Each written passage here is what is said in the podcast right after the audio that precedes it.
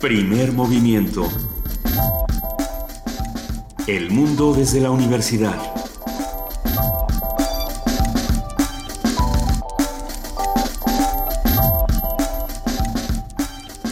Buenos días, son las 7 de la mañana con 3 minutos de este lunes 15 de agosto. Estamos aquí en Radio UNAM arrancando primer movimiento. Querida Luisa Iglesias, ¿volviste? He vuelto, queridísimo Benito Taibo. Muy buenos días a todos los que nos escuchan. Un gran saludo a todos los radioescuchas que pude conocer que viven fuera de la Ciudad de México. Les mandamos un gran abrazo y sobre todo saludamos con un enorme abrazo a nuestra jefa de información y querida amiga Juana Inés de esa. ¿Cómo Buenos estás, días. Luisa Iglesias? Hola, Benito, ¿cómo están? Hola, estamos Bien, bien. muy bien. Qué bueno. Muy bien. Bueno, Yo- con noticias de todas las clases este fin de semana, lo- el asunto del video de Boko Haram y las niñas secuestradas a mí me pareció una de las cosas más impresionantes. Uno no esperaría ver es- las imágenes de estas niñas después de dos años, si no me equivoco. sí, más de dos años, ¿no? Pues sí, dos contamos- años y un pedazo, porque empezamos hablando de eso cuando Así arrancamos es, este justamente. programa hace dos años. sí. Así es. Eso es un tema gravísimo. Y, y, y sí, el tema es que sigue sucediendo, no es un caso aislado. El, el tema de la trata de blancas, acabo de leer un reportaje en Vice. Vice News sobre eh, la trata de blancas de los narcos. De personas. Bueno, sí, Sí. eh, sí, de, de mujeres particularmente. Ajá. Entre los narcos del cártel del Golfo y el cártel eh, de los Zetas, y es espeluz- espeluznante. Con los testimonios de algunas de las mujeres que han logrado escapar de, Así de es. estas circunstancias. Una sí. de ellas, por lo menos, una nicaragüense. Así es, es fuertísimo este, este artículo. Eh, sin embargo, los papás de algunas de las niñas eh, han declarado que se sienten por lo menos contentos de haberlas visto después de tanto tiempo, no pensaban que estuvieran ahí. Eso es algo desgarrador. Habrá que seguir esta noticia y ver qué pasa también con Nigeria, qué reacción va a tener el gobierno, si va a negociar o no va a negociar con Boko Haram. Pero lo veremos después. Lo veremos después, ¿no? Eh, seguimos sin tener ninguna medalla, pero bueno, eso es solo, eh, estamos, estoy hablando de la justa olímpica que se está desarrollando en Río de Janeiro. Pero Ni bueno, una medalla. Pero ayer, por ejemplo, ganó una colombiana en salto triple y fue un momento muy emocionante. Y en segundo lugar una venezolana, así que Latinoamérica, si nos sirve de cierto consuelo, está sacando la cara. No nos sirve de tanto yo lo sé, yo lo sé, pues, pero uno que es este, que tiene espíritu Sí, sí. que- Optimista. optimista, pues sí. Va- vamos a ver qué pasa con las Olimpiadas. Por lo pronto el programa del día de hoy trae de todo. A ver, vamos a hablar de la cátedra Nelson Mandela, vamos a platicar con Anel Pérez, secretaria técnica de vinculación de la Coordinación de Difusión Cultural de la UNAM, nos va a contar de qué se trata.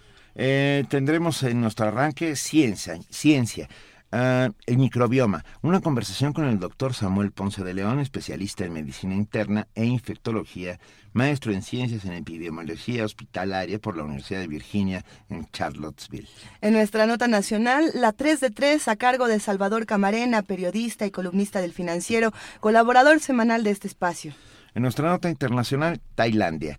El referendo y los ataques. Eh, a partir del referendo, un par de bombazos sacudieron a la capital, a Bangkok, y a otros, a otros lugares de Tailandia. Hablaremos con Fernando Villaseñor, profesor del Colegio de México, especialista en Asia y en África. Esta mañana vamos a contar con la participación de la Dirección General de Publicaciones y Fomento Editorial. Vamos a platicar con César Aguilar, subdirector de Vinculación, Comunicación y Tecnología, que habla sobre la participación de la UNAM en las ferias de Panamá y Pekín.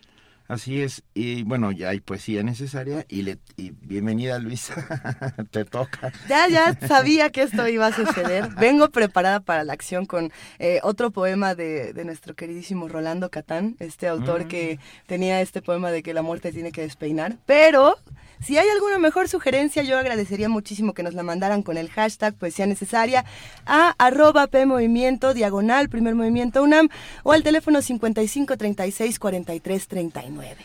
En nuestra mesa del día, porque nos quedamos muy picados y nos quedamos muy pensativos y nos quedamos muy preocupados acerca de el coloquio sobre pueblos indígenas y el pensamiento indígena contemporáneo y decidimos ahondar en el tema. Ah, decidimos ahondar en el tema. Así es, Juana Inés de esa. Perdón, es que pedí, pedí que me cerraran mi micrófono y luego no pedí que lo volvieran a abrir.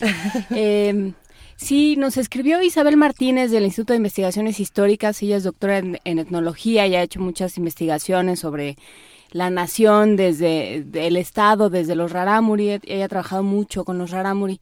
Y nos escribía, bueno, es que es mucho más difícil que eso, es mucho más complejo que tratar de incluir, sino tener una discusión de qué entendemos por nación, ¿no? Eh, tenemos muchos conceptos muy rebasados, muy, muy, ligados con el colonialismo del siglo XIX y hay que repensarlos. Y bueno, pues un poco esa es la, la discusión que vamos a abrir hoy con ella y con la doctora Marta Ockman de, de la Escuela de Política y Gobierno? No, de, sí, de Escuela de Gobierno y Transformación Pública del Instituto Tecnológico de Monterrey.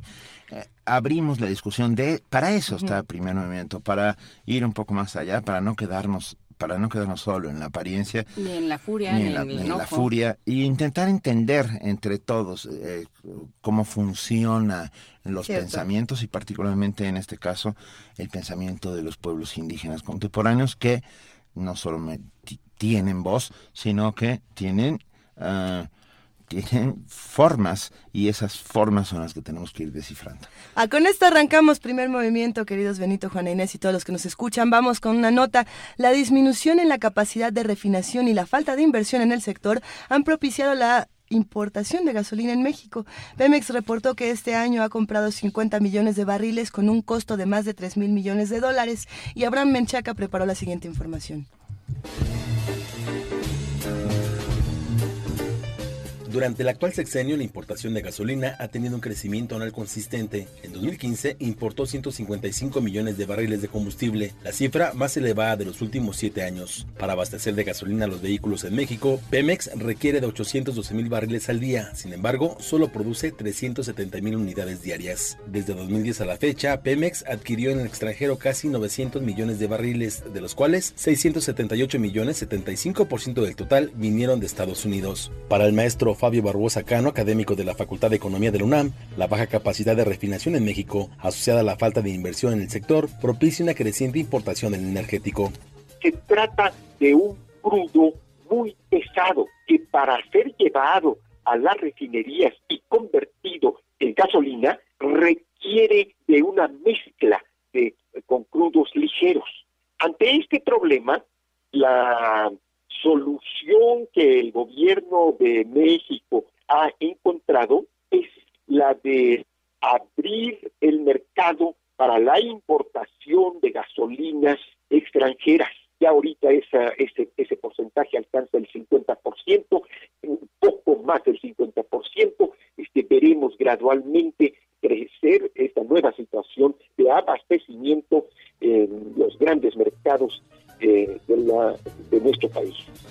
De acuerdo con datos de Pemex, en lo que va de este año, la importación se ubica en 50 millones de barriles con un costo de más de 3 mil millones de dólares. En este sentido, Benjamín García Páez, académico de la Facultad de Economía de la UNAM, indicó que México no puede ampliar su capacidad para refinar combustibles debido a los riesgos que se han acumulado en el sector pues lo que tenemos es una situación pues dramática, ¿no? Porque si las importaciones eh, pues tienen que ser crecientes porque la demanda es también creciente, eh, sin mucho esfuerzo visualizando, pues es que finalmente la gasolina Pemex irá gradualmente. No ha sido el proceso ya así muy perceptible por las mismas condiciones que hay, digamos, en la economía internacional, particularmente en los Estados Unidos, pero estaríamos realmente predestinados a depender de gasolina importada y más exactamente de gasolina ofrecida por las compañías transnacionales pues más importantes en el ámbito del mercado petrolero internacional. Entre los principales proveedores de combustibles a nuestro país, después de Estados Unidos, destaca Holanda, donde se adquirieron 114 millones de barriles entre 2010 y 2016. Para Radio UNAM, Abraham Menchaca.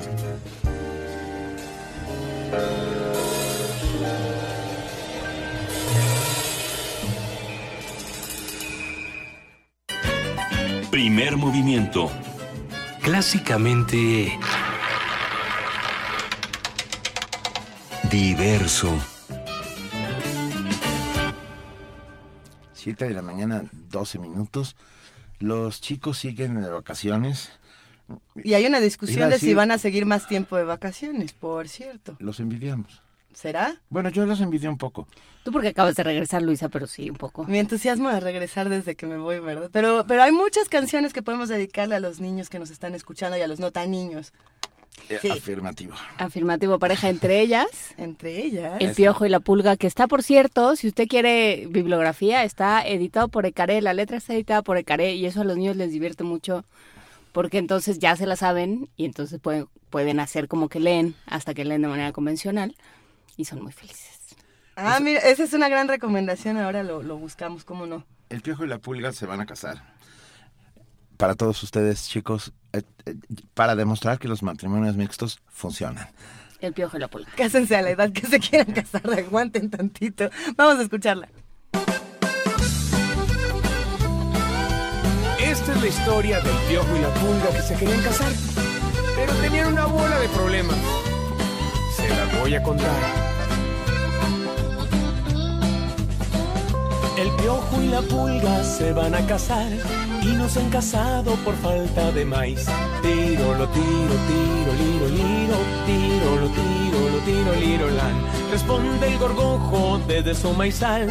Hágase la boda que yo daré el maíz.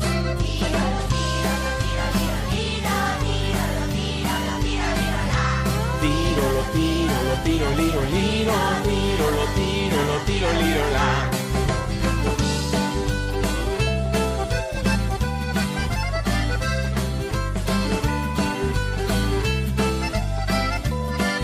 Y ahí con todos sus amigos empezaron a organizar a ver quién ponía qué. Bendito sea el cielo que todo tenemos, pero los padrinos donde agarraremos. Tiro, lo tiro, tiro, liro, liro, tiro, lo tiro, lo tiro, liro, lan. Salta el ratón desde el ratonal. Amarren al gato, yo iré a padrinar.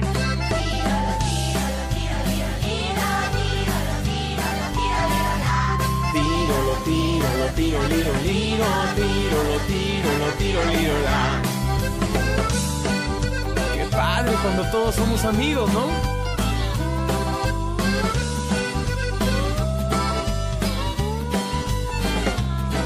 Y ya todos bien animados, que se arrancan para la iglesia. El piojo y la pulga se van a casar. Les pregunta el padre si saben rezar. Tiro, lo tiro, tiro, liro, liro. Tiro, lo tiro, lo tiro, liro, lan. Salta la pulga que se desatina.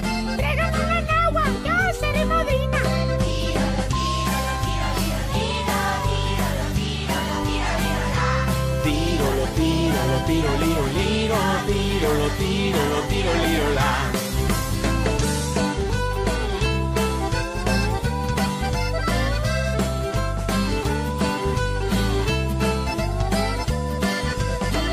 Y ahí andaban todos brindando y bailando toda la noche.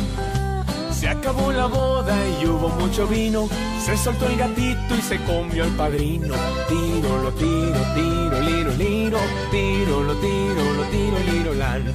En la madrugada, cuando el sol salió, no hubo ni un changuito que no se roscó.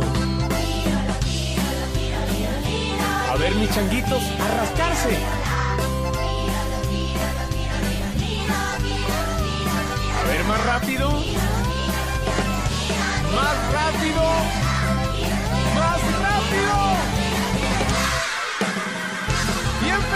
Fiesta.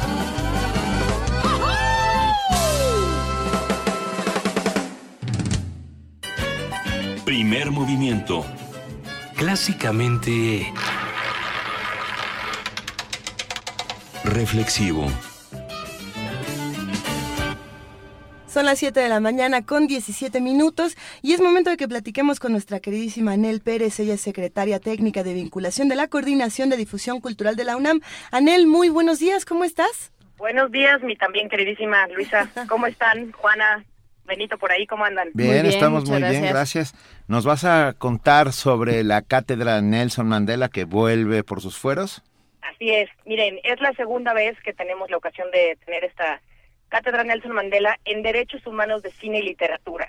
Ujú. Esto, esto es lo que trata esta, esta cátedra, es de mostrar cómo el cine y la literatura son herramientas que difunden la cultura de los derechos humanos, muchas veces más allá que las propias declaraciones o formaciones jurídicas de esos propios derechos humanos. No sé si me explico. Es decir, nosotros nos enteramos muchísimas veces con mayor precisión o con mayor claridad o nos provoca más cuestionamientos. Una novela o una un documental o una película de ficción que hable y narre algunas acciones de derechos humanos mucho más por esas vías de la novela y el cine que por la propia declaración, digamos, o la escritura o redacción del derecho que los protege. Entonces, a eso está abocada esta cátedra Nelson Mandela. Este año va a estar muy interesante, creo. Están todos los escuches invitados el 25 y 26 de agosto en la sala Carlos Chávez y en la sala Julio Bracho, uno para cine y uno para eh, literatura.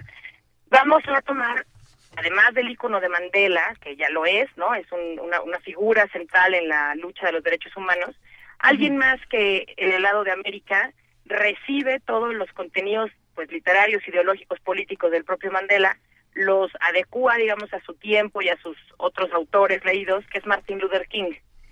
Entonces, esta sesión va a ser hablar también cómo se suceden las ideologías y cómo los libros mueven las ideas de un líder a otro, en este caso Martin Luther King, este y bueno, toda la todo el todo lo que lo hace hacer un icono de los derechos humanos, ¿no?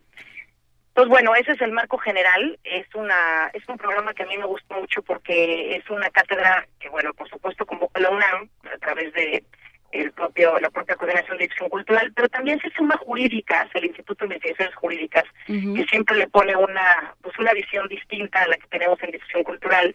Eh, se suma también la Coordinación de Relaciones Internacionales y es porque vamos a tener invitados muy importantes, entre ellos el propio embajador de Sudáfrica en México, que ya es la segunda vez que nos va a acompañar, es alguien que además de ser embajador, pues estuvo en la propia redacción de la Constitución, en algunos fragmentos de las constituciones en, Sudáfrica.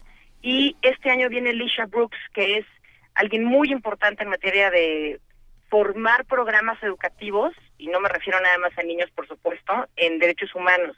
Ella dirige una cosa que se llama el Poverty Law Center, que se dedica a pues a crear programas educativos que tomen conciencia de la diferencia cultural, ahora que hablaban del piojo y la pulga, este y bueno, que dedicado un poco a, a, conmemorar. Y algo muy importante, esta es la primera vez que la cátedra se vincula con un museo tan valioso y tan acuerdo y afín a nuestros eh, criterios en la cátedra, que es el Museo de Memoria y Tolerancia.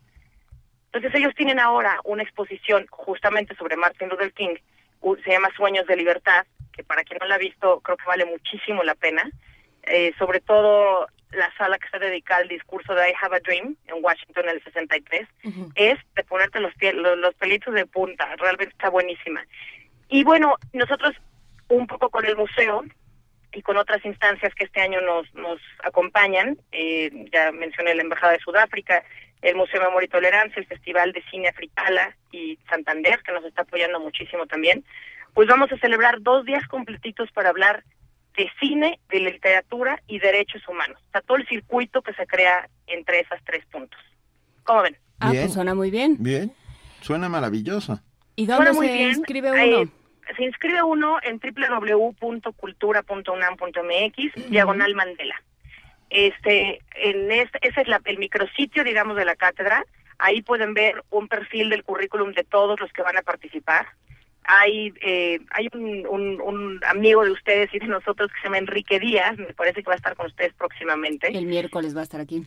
Ah, bueno, pues Enrique es eh, un profesor de la Facultad de Derecho y, perdón, de, de, Ciencias Políticas y Sociales, y él tiene un seminario muy interesante que habla sobre la imaginación narrativa y cómo leer o escribir es resistir. Que es una frase que a Benito le gusta mucho y que, y que bueno, de eso va a hablar justamente Enrique Díaz. Pero también en, entre los invitados están, eh, hay otro compañero del CISAN que va a hablar de, bueno, de, de Martin Luther King a Trump, ¿no? O sea, en esta transformación de discursos, ¿en dónde está el tema del racismo? ¿Qué pasó en estos 50 años, en esos 60 años? que ¿Cómo se ha transmitido el, el discurso a nivel discursivo y narrativo cuando hablamos de racismo o de marginación. Claro, hay, hay una parte que me interesa muchísimo dentro de todo lo que se va a discutir, en él y es este, este asunto del coloquio internacional de la no violencia como protesta social, esto de tomar a la literatura y el cine como formas de acción y preguntarnos qué está pasando con, con estos asuntos como el Black, eh, Black Lives Matter, que era este tema de hace algunas semanas apenas. De ayer, de, ayer, en Milwaukee hubo una serie de protestas. Ah, pues justamente en eso es especialista este maestro del CISAN, que es eh, Juan Carlos Barrón, que justamente habla de eso y de algo muy importante que a ustedes les interesa también, el tema de cómo y quién difunde en los medios. el, el, hay una, en la exposición también, y ahora lo haremos en el coloquio, hay una sección dedicada a el uso del celular y de los y de las redes sociales como un medio público de la denuncia, que ya lo sabemos, y, dónde está la línea de lo violento y no violento, que es algo que ustedes tratan mucho casi siempre en casi en primer movimiento, ¿no? Claro. Falta también mencionar que va a haber una excelente selección de cine, tanto de cine de ficción como documental. Hay mucho sobre sobre la marcha de Selma, por supuesto, Sí, claro. pero hay hay unos do- hay unos fragmentos documentales que creo que nunca se han pasado en México. Estamos casi seguros que nunca se han pasado en México.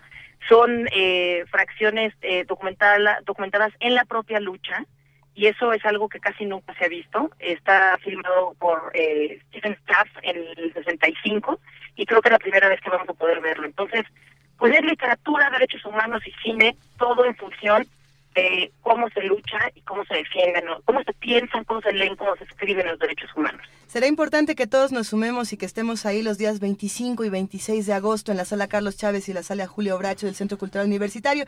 Ya estamos en la página, ya la compartimos en nuestras redes sociales para todos los que se quieran eh, meter al preregistro y quieran entrar a estas actividades. Querida Anel, muchísimas gracias por hablar A con ustedes, nosotros. a ustedes les mando un abrazo. Un abrazo, Anel, muchísimas gracias. Que tengan buen día, queridos. Vale, Gracias, Anel. Hasta luego. Nosotros seguimos aquí. Primer movimiento.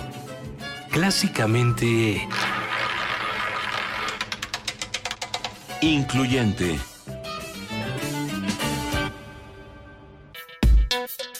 Lunes de Ciencia.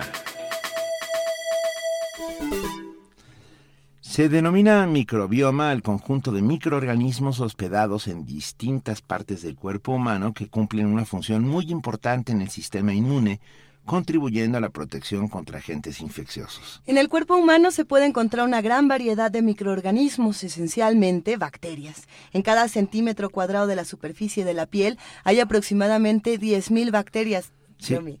Yo- si, si se contaran los microorganismos que existen en la boca, la nariz, el tracto digestivo y los genitales, se obtendría una cifra cercana a los 100 billones, o sea, 100 millones de millones de microorganismos, lo que significa que un individuo de 70 kilogramos tiene entre 700 y 2 kilogramos de bacterias en su cuerpo. O sea, ya esto va cuenta, a hacer, ¿verdad? esto va a hacer que más de uno deje de, de dormir por la noche, ¿eh? pero bueno. Ok, es una, una regla de tres para, para saber cuántos microbios tienes. Ok, estas comunidades de bacterias cumplen funciones benéficas e importantes para la vida y la salud de los seres humanos. Algunas ayudan a controlar las poblaciones de microorganismos patógenos causantes de enfermedades, por ejemplo. El método tradicional para identificar y estudiar el microbioma es aislar las bacterias de las muestras y cultivarlas en el laboratorio para diferenciar las especies benéficas de las nocivas.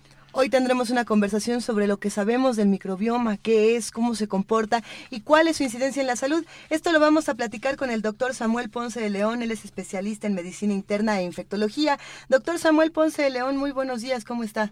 ¿Qué tal? Buenos días, mucho gusto en estar con ustedes. No, para nosotros siempre es un placer hablar, hablar con usted. A ver, va- porque nosotros tenemos esta versión, pero nos gustaría oírlo de primera mano. ¿Qué es el microbioma? Pues como ya se describía, es este inmenso conjunto de bacterias, principalmente, aunque también hay otros microorganismos como virus, protozoarios, pero fundamentalmente la- las bacterias que habitan nuestro cuerpo y que eh, representan hoy por hoy un extraordinario campo del conocimiento que en pocas décadas seguramente va a modificar muchas de las perspectivas actuales de los procesos de salud y enfermedad, más allá de solo algún proceso infeccioso a- aislado. Entonces, esta inmensa cantidad de bacterias, la mayoría de ellas residen en el tracto intestinal, tienen funciones eh, extraordinariamente complejas. Eh, el número de bacterias es impresionante, pero si calculamos el número de genes que tienen las bacterias, es todavía mucho mayor. Y esto establece eh, la necesidad de mantener diferentes equilibrios eh, que resultan en producción de moléculas que tienen una gran cantidad de señales a diferentes niveles del organismo. Entonces, hoy por hoy se relacionan potencialmente con una gran diversidad de eh, procesos infecciosos eh, en, en- en- en nuestro cuerpo. Es, es un eh, realmente un hito en el desarrollo del conocimiento científico, la posibilidad de poder estudiar este inmenso conjunto de, de microorganismos. O sea, ¿no, ¿no tienen solo que ver con, lo, con que uno se enferme de la panza? No, desde luego que no. Actualmente hay, debo decir quizás primero que estamos en el inicio del conocimiento de este eh, inmenso y complejo, ah, pues no diría yo que problema, sino realmente un nuevo organismo propiamente, eh, que es lo que se establece entre la gran cantidad de bacterias y, y nosotros como, como individuos. Estamos viendo apenas eh, las sombras más gruesas de lo que vamos a poder reconocer en un futuro, en función de la extraordinaria complejidad que, como señalaba antes, eh, se establece con la producción de moléculas que resultan de los equilibrios diversos entre las bacterias. Quizás lo más evidente es un ejemplo de cómo se trastornan estos equilibrios es cuando alguien desarrolla diarrea después de tomar antibióticos, en donde se altera el equilibrio y sobresale una bacteria en particular, Clostridium difficile, y ocasiona diarrea que puede ser crónica. Pero este es realmente solo un pequeño ejemplo muy simple. Hoy hay estudios, insisto, iniciales apenas, en donde se puede relacionar esto con los estados precisamente de eh, síndrome metabólico, obesidad, diabetes, eh, problemas neurológicos, neuropsiquiátricos como depresión y autismo, eh, incluso alteraciones inflamatorias, consecuencia de disfunciones inmunológicas como artritis reumatoide. En todo esto hay indicios de que el microbioma intestinal de los individuos juega un rol muy importante. Ah, hay que decir que el doctor Samuel Ponce de León es coordinador del programa universitario de investigación en salud. Y yo pregunto, doctor eh, Ponce de León, ¿somos huéspedes de, de, una, de, de otros mundos, por llamarlo de alguna manera? De ¿Cómo, cómo, de cómo? Claro, somos huéspedes Como de... un de- hotelito. somos como un hotelito de pequeños universos, de pequeñas Sí. colonias. Es, es, es, es un, un buen ejemplo, una buena descripción, eh, porque eh, estos eh, colonias de diferentes eh, bacterias eh, realmente empiezan a alojarse en nuestro organismo al momento en el que nacemos, a través de la leche del seno materno, de todos los alimentos que vamos ingiriendo poco a poco, y, y así se va estableciendo una riquísima y muy diversa variedad de bacterias que eh, de acuerdo a cómo va evolucionando el individuo irá estableciendo diferentes condiciones de salud y enfermedad. Desde luego no es el único mecanismo, pero bueno, es el que estamos reconociendo hoy eh, de manera eh, pues cada vez más clara como un, un nuevo oh, agente en todo este proceso, el microbioma. ¿Y cómo fue este proceso? O sea, ¿en qué momento, cómo fue la, la investigación y cómo fueron los hallazgos que, llevaron a pensar hay una correlación entre, por ejemplo, espectro de autismo o depresión y el microbioma? ¿Cómo ha sido esta, esta evolución de los hallazgos, doctor Ponce? Pues eh, realmente ha sido un, un proceso de desarrollo que depende en muy buena parte de eh, las eh, nuevas capacidades tecnológicas que tenemos hoy para estudiar eh, los genes, la genómica.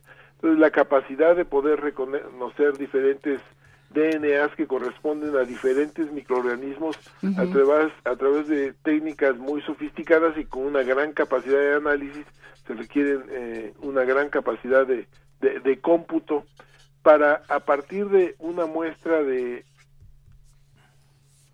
heces para a- Sí. analizar, se puede reconocer esta inmensa cantidad de bacterias, la mayoría de las cuales incluso no está todavía descritas eh, por completo, pero se pueden reconocer, se establecen de acuerdo a diferentes familias y se va haciendo un perfil. Una vez que se tuvo una idea de cómo, eh, cuál era la complejidad de esto y cómo podían variar en diferentes situaciones, hay estudios clásicos entre niños de África y niños de Europa, en diferente estado nutricional, que muestran que el perfil de estas poblaciones bacterianas es completamente diferente. Y a partir de ahí se fue ahondando en diferentes estados de salud y enfermedad, desde luego destacadamente los que ya mencionábamos. Pero insisto, esto está en su más temprano principio buscando algunas noticias que se relacionaran con los avances del microbioma y con los nuevos hallazgos que uno podría encontrar partiendo de los hechos históricos que usted nos cuenta, doctor. ¿Qué pasa, por ejemplo, con enfermedades como el Alzheimer, que en los últimos días sale esta noticia de que los antibióticos debilitarían la progresión del Alzheimer a partir de los cambios en el microbioma intestinal? ¿Qué tan, qué tan ciertos pueden ser estos hallazgos en momentos como estos? por eso enfatizaba al principio de la Al principio de la conversación que estamos eh, en el principio del reconocimiento de todas estas eh, relaciones y, y, desde luego que se van a seguir reconociendo eh, asociaciones que pueden tener o no importancia. estamos, yo creo que muy todavía ah, lejanos a poder tener conclusiones significativas. Desde luego esto no quiere decir que no podamos hacer algunas intervenciones. Claro.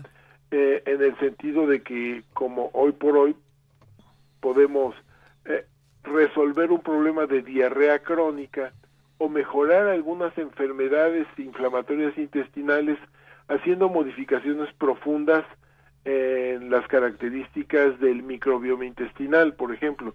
Y estoy hablando del trasplante de, microbioma intestinal. Eh, pero realmente las asociaciones que tenemos hasta ahorita son experimentales, iniciales y muy prometedoras, indudablemente, de extraordinario interés, pero todavía no nos dan las respuestas eh, eh, completas que nos permitan eh, desarrollar intervenciones seguras y útiles para los enfermos. Es, sin duda un universo nuevo por explorar, pero a, ver, doctor Samuel Ponce de León, ¿nuestro microbioma se enferma? ¿Cómo podemos mantener saludable nuestras colonias, esas colonias que viven en nosotros? Pues eh, esta es una de las muchas respuestas que tendremos que ir aprendiendo con el paso del tiempo. En general, quizás la primera recomendación es no consumir antibióticos eh, cuando no es sino estrictamente necesario no cuando se tienen molestias de alguna infección respiratoria aguda. Eh, sería quizás la, la, primera recomendación y más general. Y desde luego tratar de mantener una dieta que pues tendrá que irse definiendo seguramente en función del microbioma en algunos años o décadas. Eh, eh, eh se podrán hacer recomendaciones particulares para la dieta. En este momento todavía no tenemos el conocimiento para poder hacerlo de esta manera. Pero es interesante, por ejemplo, destacar que los niños que eh, se alimentan tempranamente con leche de la madre tienen menos riesgo de desarrollar algunas enfermedades, por lo menos hay indicios de esto, que bueno, hay otras maneras de demostrarlo, pero en relación a la conformación del microbioma, esa sería otra recomendación particular que desde ahorita ya puede establecerse.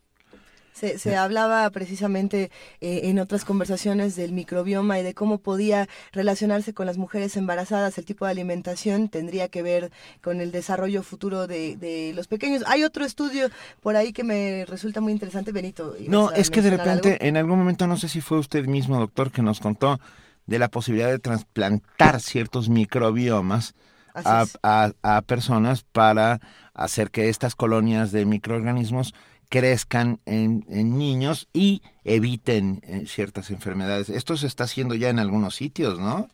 Bueno, sí, eh, específicamente es, un trasplante de microbioma intestinal que se utiliza fundamentalmente en la actualidad para problemas de diarrea crónica por Clostridium difficile. Esta es una complicación hoy por hoy extraordinariamente frecuente en los eh, servicios de atención médica, en los hospitales, eh, en Estados Unidos es la primera causa de infección asociada a la atención médica.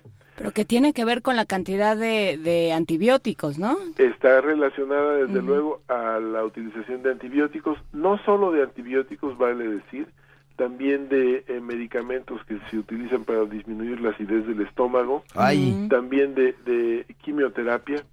Y esto rompe el equilibrio y favorece que una bacteria que es particularmente eh, tiene características particulares del Clostridium, eh, predomine en el intestino y sea causante de diarrea que puede ser crónica, puede recurrir y eventualmente puede producir condiciones, condiciones muy graves.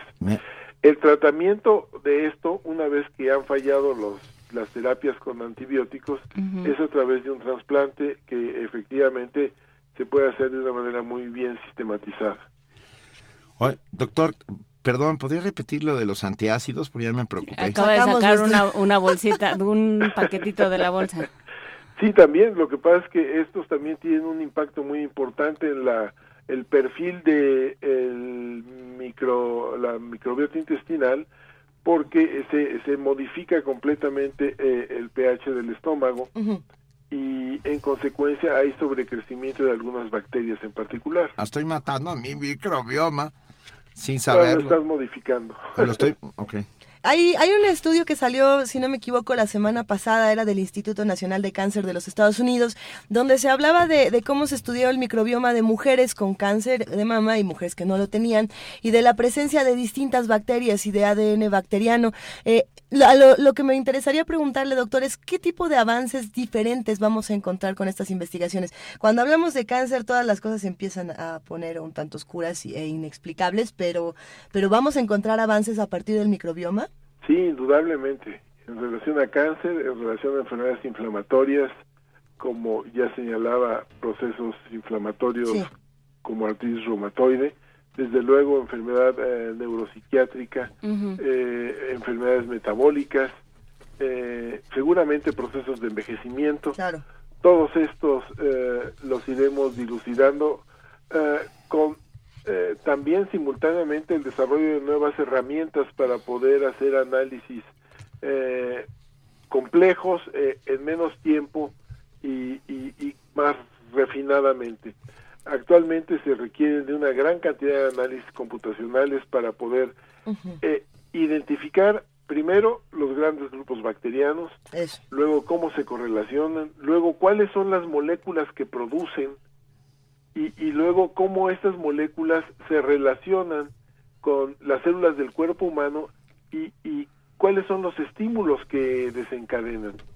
Todo ese camino metabólico que es inmenso, porque pues, y depende de la cantidad de diferentes bacterias que tenemos, es extraordinariamente complejo, habrá que irlo dilucidando en cada uno de los estados de eh, enfermedad para poder desarrollar eventualmente intervenciones útiles. Hoy por hoy estamos empezando, como les decía. Nos escriben los amigos que hacen comunidad. Hay varias preguntas, ah, sí. Ah, hay, una, hay uno que me encantó, que es al Sitzug, dije, entonces yo soy mi bioma, mi mitocondria y mi circunstancia. Saludos. ya le entró a la fisiología, filosofía celular, podríamos llamarla. Pero, eh, pero nos escribe eh, Donají Barza y, y le pregunta al doctor Ponce de León, ¿qué piensa del microbioma y la forma de nacer? Bueno, todo tiene un impacto diferente. Eh, no conozco en este momento si eh, el, desde luego debe de ser diferente el microbioma de alguien que nace vía cesárea o alguien que nace por el canal del, parto normal. Este sí lo tiene que ver con el tipo de alimentación que reciben desde los primeros días Así que todo esto irá formando una huella particular en cada individuo, cada una de estas diferencias, eh, forma de nacimiento, tipo de dieta, región del mundo en donde vive, cuáles son los alimentos que se acostumbran en las diferentes épocas de la vida, qué tipo de actividad física se realiza. Todo esto eh, irá conformando un microbioma individual para cada uno de nosotros. ¿Y qué tanto, ya para cerrar un poco esta conversación, qué tanto ciertos síntomas, en qué momento un médico dice esto puede ser un, problema no del órgano, sino del, del microbioma? Bueno, en este momento fundamentalmente estamos eh, limitados a lo más evidente en términos de que eh, las manifestaciones intestinales son las que más claramente podemos atribuir a alteraciones del microbioma.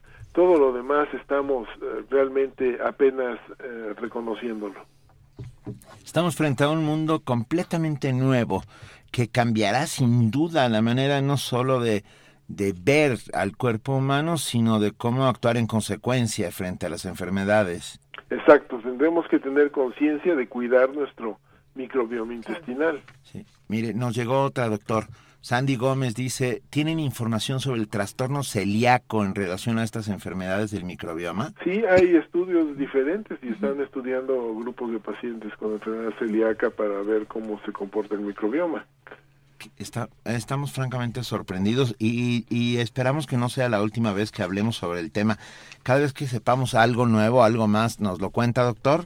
Encantado. Será para nosotros. Con mucho gusto. También para mí un gran gusto. No, para nosotros es un placer. Y después tendremos que hablar también de las actividades del Programa Universitario de Investigación en Salud, el PUIS, si nos lo permite.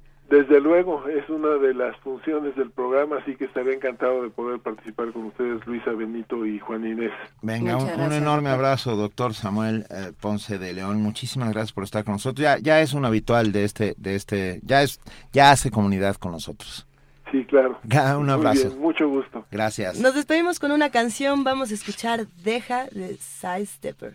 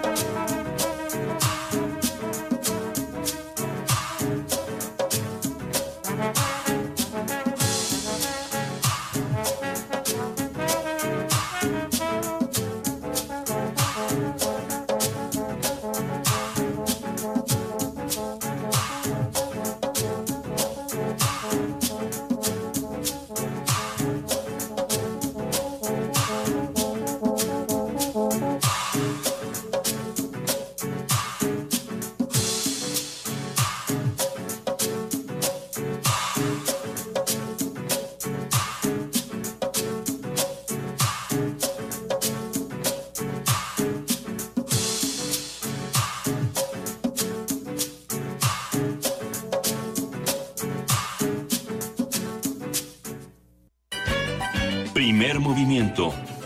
Clásicamente... Universitario. 7 de la mañana, 49 minutos. Ya estamos aquí los tres. Vas a leer el tweet, ¿Cómo? ¿verdad? ¿Verdad? ¿Verdad? Sí, Eh. tu bioma or not tu bioma. Héctor Atarrabia. Ah, mucha gente nos ha, muchos amigos nos han mandado, mandado Algunas mensajes, preguntas. preguntas. E- Es un mundo nuevo, literalmente, en el cual apenas estaremos eh, dando los primeros pasos para descubrirlo, ¿no? Sí, pero ya se, ya se están haciendo investigaciones con estos trasplantes de microbioma Sí. que se hacen para, eh, para ver si incide en depresión, por ejemplo. O, o en temas de autismo. También, también vi- le- oímos algo al respecto. Alzheimer, autismo, No, bueno. eh, cáncer, también tenemos depresión y también otro tipo de, de asuntos como mucho más básicos, ¿no? Este, ¿se acuerdan cuando decían que tenías que besar a muchas personas para vacunarte? ¿Esto tendrá que ver con lo del microbioma? Eso, eso era en tu, ¿O solo era en para tu darse comunidad. Sí, eso era alguien que te quería convencer de algo, No, que tenía poderes juro. Tienes que dar terapéuticos. muchos besos y ya verás qué bien te vas a sentir. No, no, no era por ahí. Después lo vamos a platicar. Por lo pronto, Lo lo que es cierto. Lo lo- que- ¿Qué pasó, Benito? No, bueno, que es cierto. A ver, hay, voy a contar muy rápidamente la historia de, de unos amigos míos que bañaban a su hija pequeña con agua, con agua de garrafón. Y la primera vez que salió a la calle, le agarró una infección de tales proporciones que tuvieron que quitarle parte del estómago, del bioma y del microbioma. Sí, sí, tuvieron que cortarle partes del, del, del intestino delgado. Eh, fue, fue terrible, pero bueno, el caso es que es cierto. Por eso cuando las madres dicen, sí, déjalo que lo chupe, va, agarra este... Sí, creo que son Anticuerpos, cosas distintas. ¿no? Agarra Sí, anticuerpos. Luego, platicamos de las ventajas de la mugre. Un día platicaremos de las Ah. ventajas de la mugre y de las ventajas de lavarse las manos. Ese es como en un junto. héroes y villanos, ¿no? La mugre. La mugre. La mugre sirve Es para que- ciertas cosas, mantiene una capita sobre ti, o sea, los esquimales, bueno, ya hablaremos sobre eso. Haremos en héroes y villanos contra, Contra sobre la la, mugre. mugre, no contra, sobre. Yo, yo voy con la mugre. A mí me, me cae bien. Pero depende de la cantidad. Bueno, no. A ver, ya lo platicaremos después. Vamos a una nota. De acuerdo con el Centro de Ciencias de la Atmósfera de la UNAM, la desaparición de los lagos y de la cubierta vegetal en el valle de nuestro país se refleja en un aumento de la temperatura y en la intensidad de las lluvias en el altiplano. Antonio Quijano tiene el reporte. Vamos a escucharlo.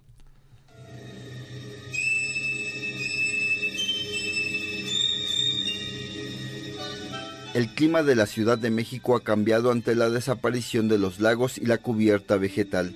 A principios del siglo pasado aún quedaban vestigios de los lagos de Zumpango, Jaltocan, Texcoco, Xochimilco y Chalco. Elda Luyando López, investigadora del Centro de Ciencias de la Atmósfera de la UNAM, explicó que este cambio en el clima se refleja en un aumento en la temperatura y en la intensidad de las lluvias. Todavía a finales del siglo XIX, principios del siglo XX, todavía quedaban ahí algunos vestigios. Y luego ya acabaron de drenarlos por completo. Esos canales que había en el centro de la ciudad, bueno, pues todo eso se acabó.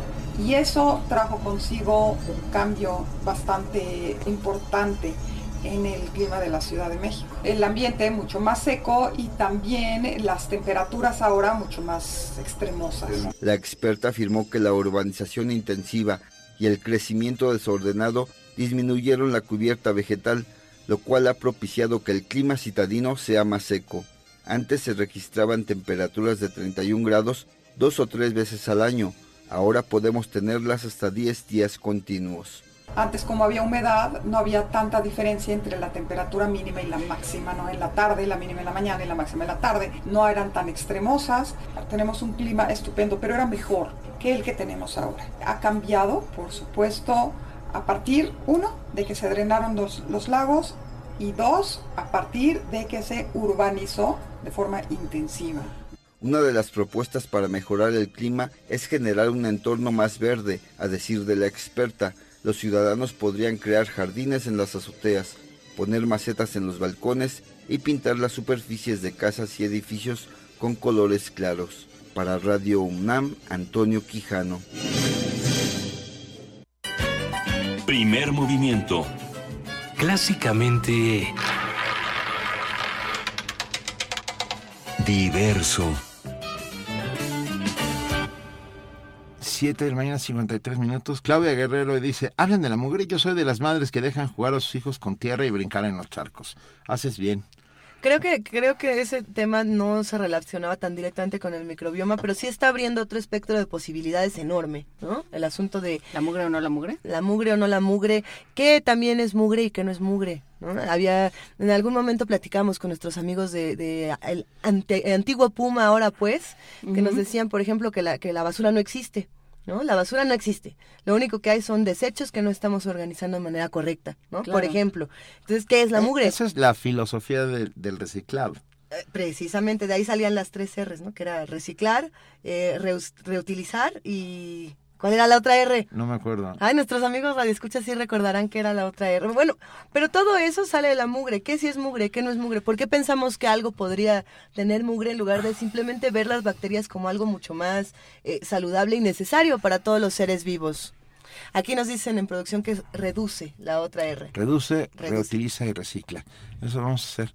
Ah, Erika Hernández, no te tortures. Manda una, una nota de llanto absoluto que dice, solo nos queda una semana de vacaciones. Ajá. Bueno, oye, en vez de decir, qué chido, nos queda una semana de vacaciones, Por ejemplo. por ejemplo. No sé, creo que... Te podemos dar un justificante de que tu microbioma está malito. A mí ya no me queda ni una semana de vacaciones. Es, No, es culpa de mi microbioma. Todo es culpa de tu microbioma. Nosotros queremos invitar a todos los que nos escuchan a que nos escriban. A ver, estamos en arroba P Movimiento. No, perdón. ¿Qué pasó? A Es que ver. escribió Mario Mora y, Mario Mora y dice, yo tengo alergia a muchas cosas y dijo el doc, el doc que un poco se debe a que me tenían demasiado limpio de bebé. Eso es- claro. Clean Ahorita va a hablar su ma- la mamá de Mario Mora a decir, ah, nomás faltaba. Ahora no te gustó. No, está bien. A ver, ¿vamos a platicar también de alergias o no vamos a hablar de alergias? No.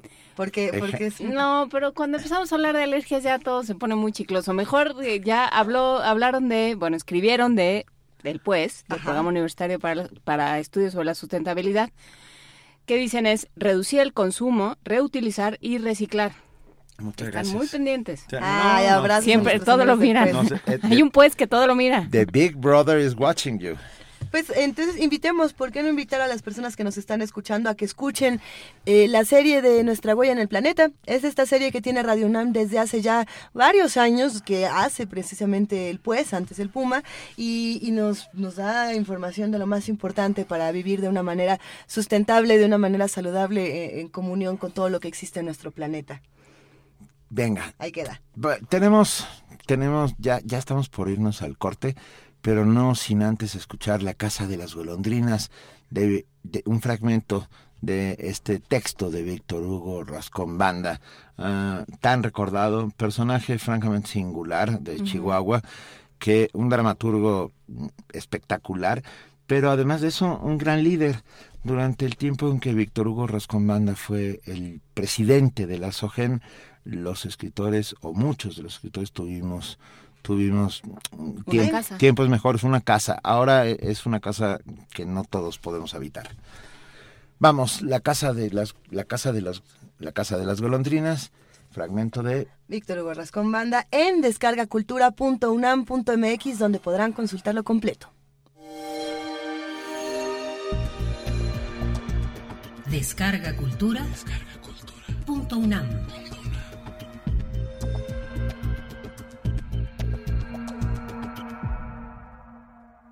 La casa de las golondrinas, de Víctor Hugo Rascón Banda.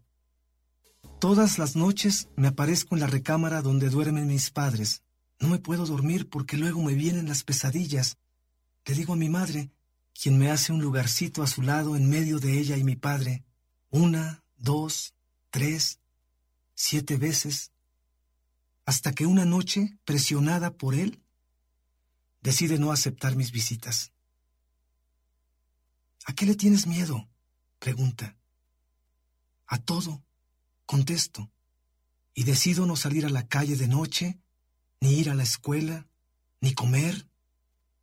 Me enfermo de miedo, aunque me explican que las cosas sobrenaturales no existen. ¿Y las bolas de lumbre que se ven en el camposanto saltando entre las tumbas? Son gases que producen los huesos de los muertos cuando llegan las lluvias. Y el llanto que oigo en la madrugada por el rumbo del mesón de arriba, que luego se va por la casa de la magnolia, sube al espinazo del diablo, baja la alameda y se pierde por el arroyo de los muertos, no es un llanto. Son muchos llantos, me dice. Allá por el mesón está la casa de Simona Montes. Su marido le pega cuando llega borracho en la madrugada. Atrás de la casa de la Magnolia vive Victoria Salomón. Tú la conoces y sabes a qué se dedica. Llora y grita cuando no le pagan los hombres que la visitan de noche. En el espinazo del diablo vive mi comadre Meteria, la mamá de mi ahijado Silvestre, aquel muchacho avijeo que venadearon los rurales una noche de luna. En noches parecidas, mi comadre lo recuerda y llora por él. ¿Y los otros llantos? En la alameda de abajo vive doña Isidora, la costurera, que tiene seis pavos reales.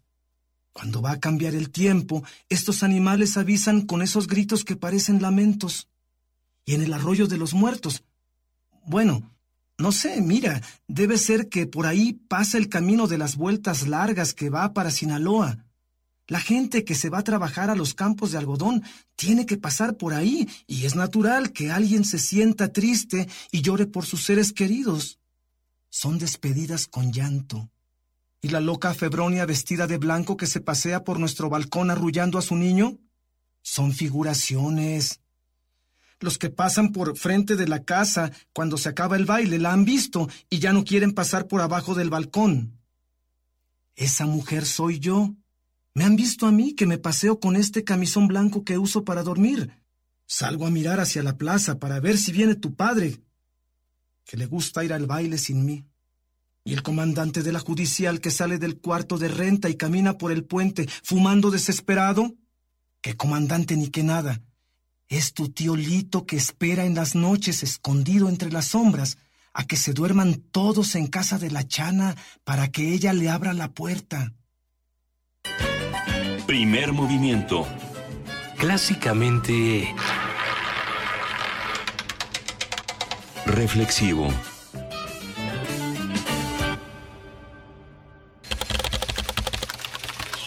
Informativo. La UNAM. Estudiantes de distintas licenciaturas de la UNAM, 685 en total, realizarán estudios este semestre en 176 instituciones de educación superior de 37 países de Norteamérica, Asia, Europa e Iberoamérica, mediante el programa de becas para la movilidad estudiantil de la Dirección General de Cooperación e Internacionalización. El reciente descubrimiento de un sistema de canales bajo el Templo de las Inscripciones en Palenque ayuda a armar un panorama más completo de la cultura maya, consideró Tomás Pérez, académico del Centro de Estudios Mayas de la UNAM. Indiscutiblemente que cada hallazgo en el área maya, pues es una pieza de un rompecabezas inconcluso que nos ayuda a armar día a día un panorama de esta cultura. Insisto, es una pieza más de un rompecabezas que sin duda va a a darnos otra forma de ver esta comunicación con el inframundo y los sistemas acuáticos. Nacional.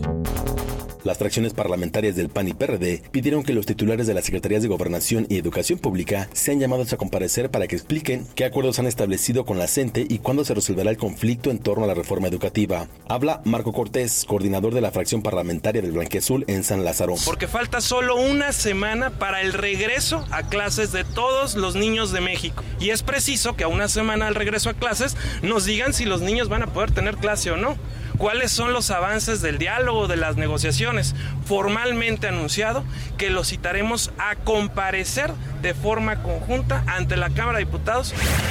Maestros de la CENTE en Chiapas anunciaron que iniciarán protestas más agresivas en el estado si no se deroga la reforma educativa. Advirtieron que no iniciarán el ciclo escolar el próximo 22 de agosto si en los próximos días el gobierno federal no da respuesta concreta a sus demandas.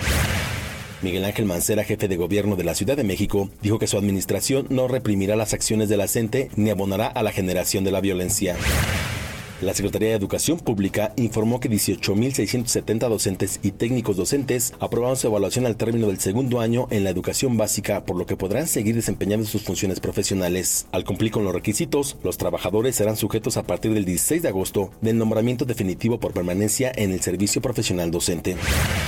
El Pleno del Instituto Federal de Telecomunicaciones otorgó la prórroga de permiso para que la Universidad Nacional Autónoma de México preste el servicio de televisión digital terrestre. Adicionalmente, autorizó su transición al régimen de concesión para uso público previsto en la Ley Federal de Telecomunicaciones y Radiodifusión. Con ello, se le otorga a la UNAM una concesión para usar y aprovechar bandas de frecuencia del espectro radioeléctrico para uso público con el distintivo XH UNAM Canal 20 en la Ciudad de México.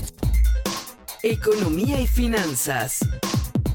El próximo miércoles 17 de agosto se dará una disminución temporal equivalente a 1.28 pesos por kilogramo en los precios máximos del gas LP. Con ello, el precio promedio del combustible pasará de 12.83 a 11.55 pesos por kilogramo, correspondiente a una baja de 10%. Internacional. Miles de personas se movilizaron en Lima, Perú, para rechazar la violencia contra la mujer. Habla Fernanda Abelda, manifestante. Sí, efectivamente esas leyes ya existen, sin embargo ha quedado demostrado que esas leyes este, no están cumpliendo el objetivo que deberían. Uno de los casos emblemáticos de esta marcha es María Elena Chombimune, que fue asesinada hace dos o tres semanas por, y su madre es una de las mujeres que está encabezando la banderola. María Elena fue asesinada por un compañero de universidad que cinco meses antes había sido ya detenido por intento de homicidio y por intento de violación a una mujer. Y sin embargo, el Poder Judicial lo dejó ir. Evo Morales, presidente de Bolivia, aseguró que la revolución cubana es la madre de los movimientos sociales en Latinoamérica. Fidel, yo diría que es el patrimonio de quienes luchan por la vida, por la humanidad en el mundo. La revolución de Cuba es la madre de las revoluciones, de, especialmente de América Latina. Hasta aquí el corte, en una hora más información. Radio UNAM, clásicamente informativa. Los consideramos héroes anónimos, motivos de orgullo en el campus. Su esfuerzo no ha pasado desapercibido y consideramos que merece un justo reconocimiento. Una fuerza de choque en contra de la ignorancia y la apatía. Un escuadrón que rebosa de talento y juventud. Un grupo de excelencia que representa todo lo que es bueno y verde sobre la universidad. En resistencia modulada, estamos por abrir los micrófonos para ti, que te has esforzado en ser un espíritu que habla por tu raza. La casta puma. Lunes 21 a 15 horas. Radio UNAM.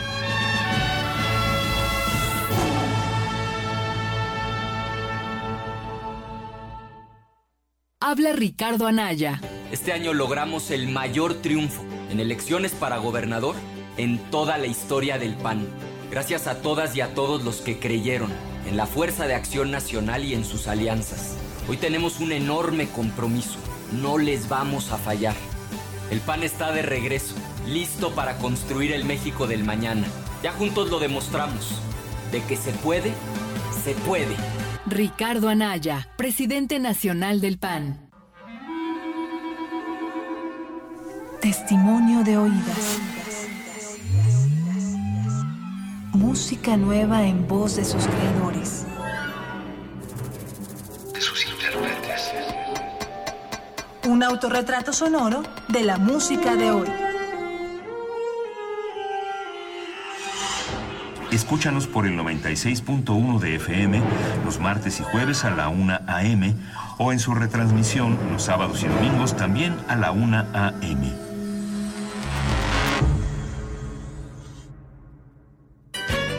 Primer movimiento. Clásicamente... Reflexivo.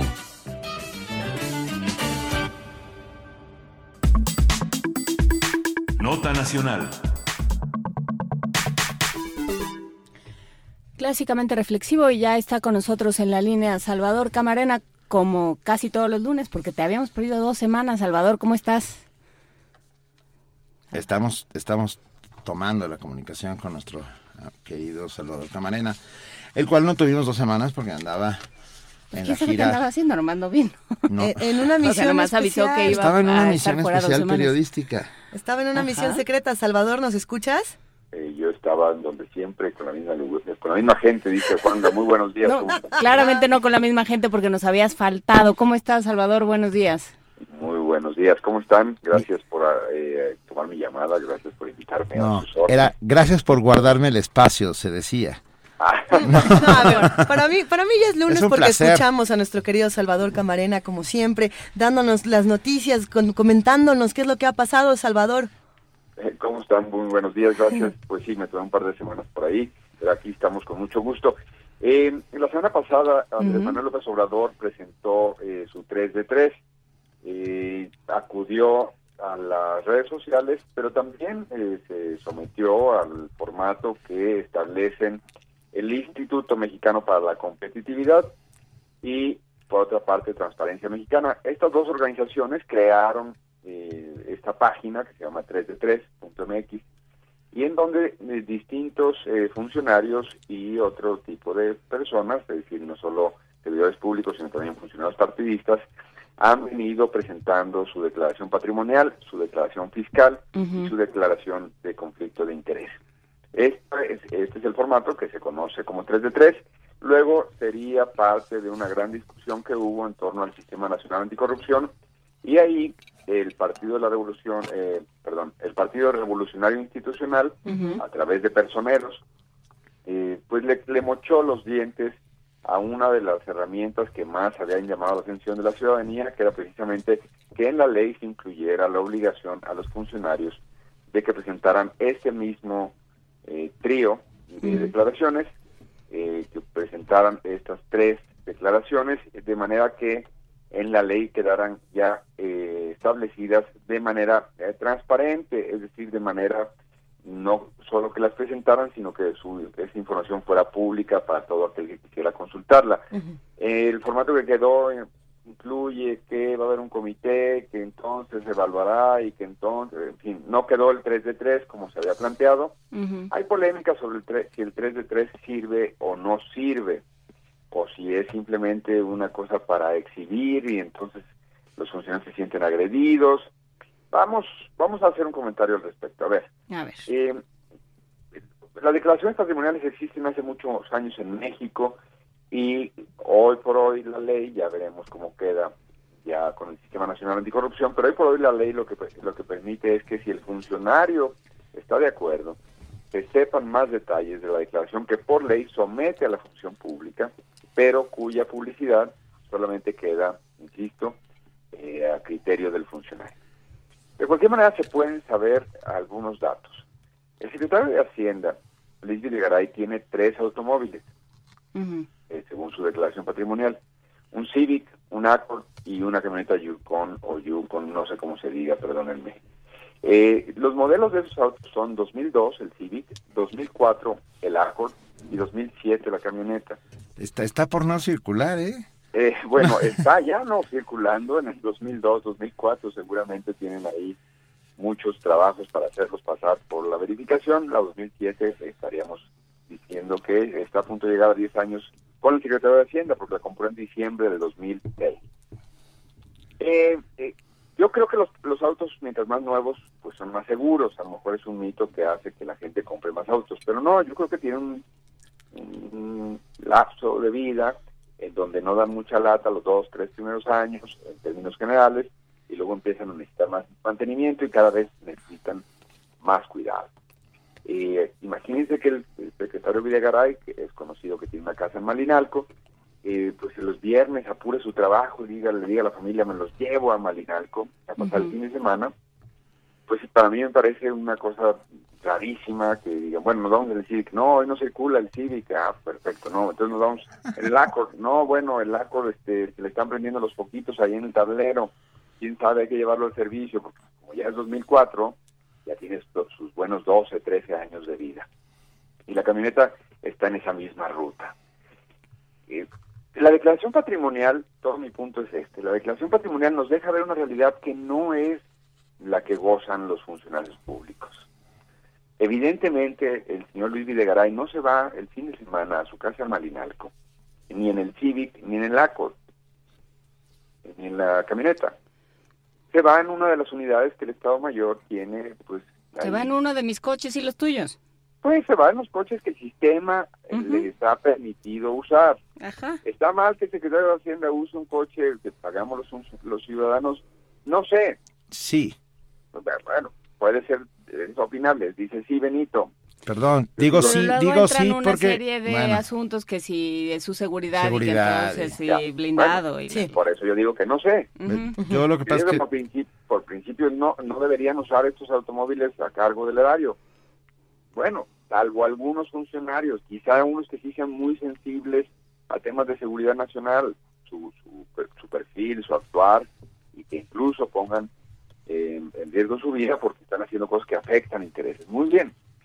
No creo que sea el caso de cientos de, de funcionarios que vemos usar camionetas que, que no tendrían que estar usando. Ese es un punto. Pero no nos distraigamos. La declaración patrimonial del secretario de Hacienda dice que tiene tres autos que, perdón, no los tiene ni Benito. no, claro que no. Benito tiene un mejor auto que cualquiera de esos tres. Afirmativo. Y lo y lo Sí. pero y además lo lo sigue pagando. lo sigo pagando. Exacto, y lo, y lo tiene cualquiera que nos esté escuchando y lo tengo sus servidores, y pagamos un financiamiento y más o menos cada tres, cinco años andamos renovando un auto, mediano, grande. El, pues sí, pero esa es la lógica. Que, un- que el secretario de Hacienda tenga un Civic 2002 me parece de risa loca, a, lo- a menos de que le tenga mucho cariño. Evidentemente a veces uno se encariña con cosas raras, como un Civic 2002. Vamos a otra declaración patrimonial. Miguel Ángel Malcera dice que no tiene auto. El jefe de gobierno de la Ciudad de México ya presentó su 3 de 3 y dice que no tiene auto. Pues, ¿Cómo va a tener auto si usa un helicóptero para los traslados en la ciudad? ¿Para qué va a tener auto? Lo hizo muy bien Mancera. Con el tráfico, qué horror. ¿Para qué quiere Qué un auto? Él, él que sí lo conoce, ¿eh? Entonces tienen ahí una flotilla a su disposición, entonces lo llevan, lo mueven, lo traen, y él se deja llevar, mover y traer. Y evidentemente no le da pena, porque ya se lo contestó a periodistas, no le da pena usar el helicóptero para traslados en que los ciudadanos se tardan una hora o más. Bueno, entonces eh, me parece muy congruente que en su 3 de 3 no aparezca un auto. Ahora, lo que otra vez no me parece congruente es que pensemos que no tiene auto, que pobrecito Mancera. No, no, no. Una cosa no lleva a la otra. Tercer ejemplo. Ricardo Naya, el presidente nacional del PAN, eh, tampoco tiene un auto de esos que yo consideraría seguro, porque yo considero una- un auto seguro de esos que tienen cinco años o menos. Él compró en el 2015 un Atajo, modelo 2009. O sea, compró el año pasado una camioneta vieja, cosas muy raras, pero bueno. Eh, ya se sabe que él es de Querétaro, entonces él va y viene. La gente de Querétaro es muy rara. No, No, no, no. no. No, no, Entonces quiere decir que va, va y viene a Querétaro. Entonces, ¿por qué compras una camioneta 2009 cuando tienes que hacer viajes de carretera? No, pues no lo sé. Le habrá gustado mucho. Ahora, ¿por qué se compró una camioneta vieja si tiene en su 3 de 3 una declaración de que tiene él en solitario o junto con su esposa más de cuatro, perdón, no más de cuatro, cuatro cuentas bancarias con 500 mil pesos o más en cada una de ellas? Entonces tiene cuatro cuentas bancarias con más de medio millón de pesos. Entonces, ¿por qué se compra una camioneta 2009? Bueno, uno, porque se le dio la gana. Dos, quién sabe. La vendió un tres, compadre, pues. Eh, y, exacto. Y tres, exacto, compadre, ahí tengo la camioneta. Llévate la troca, compadre.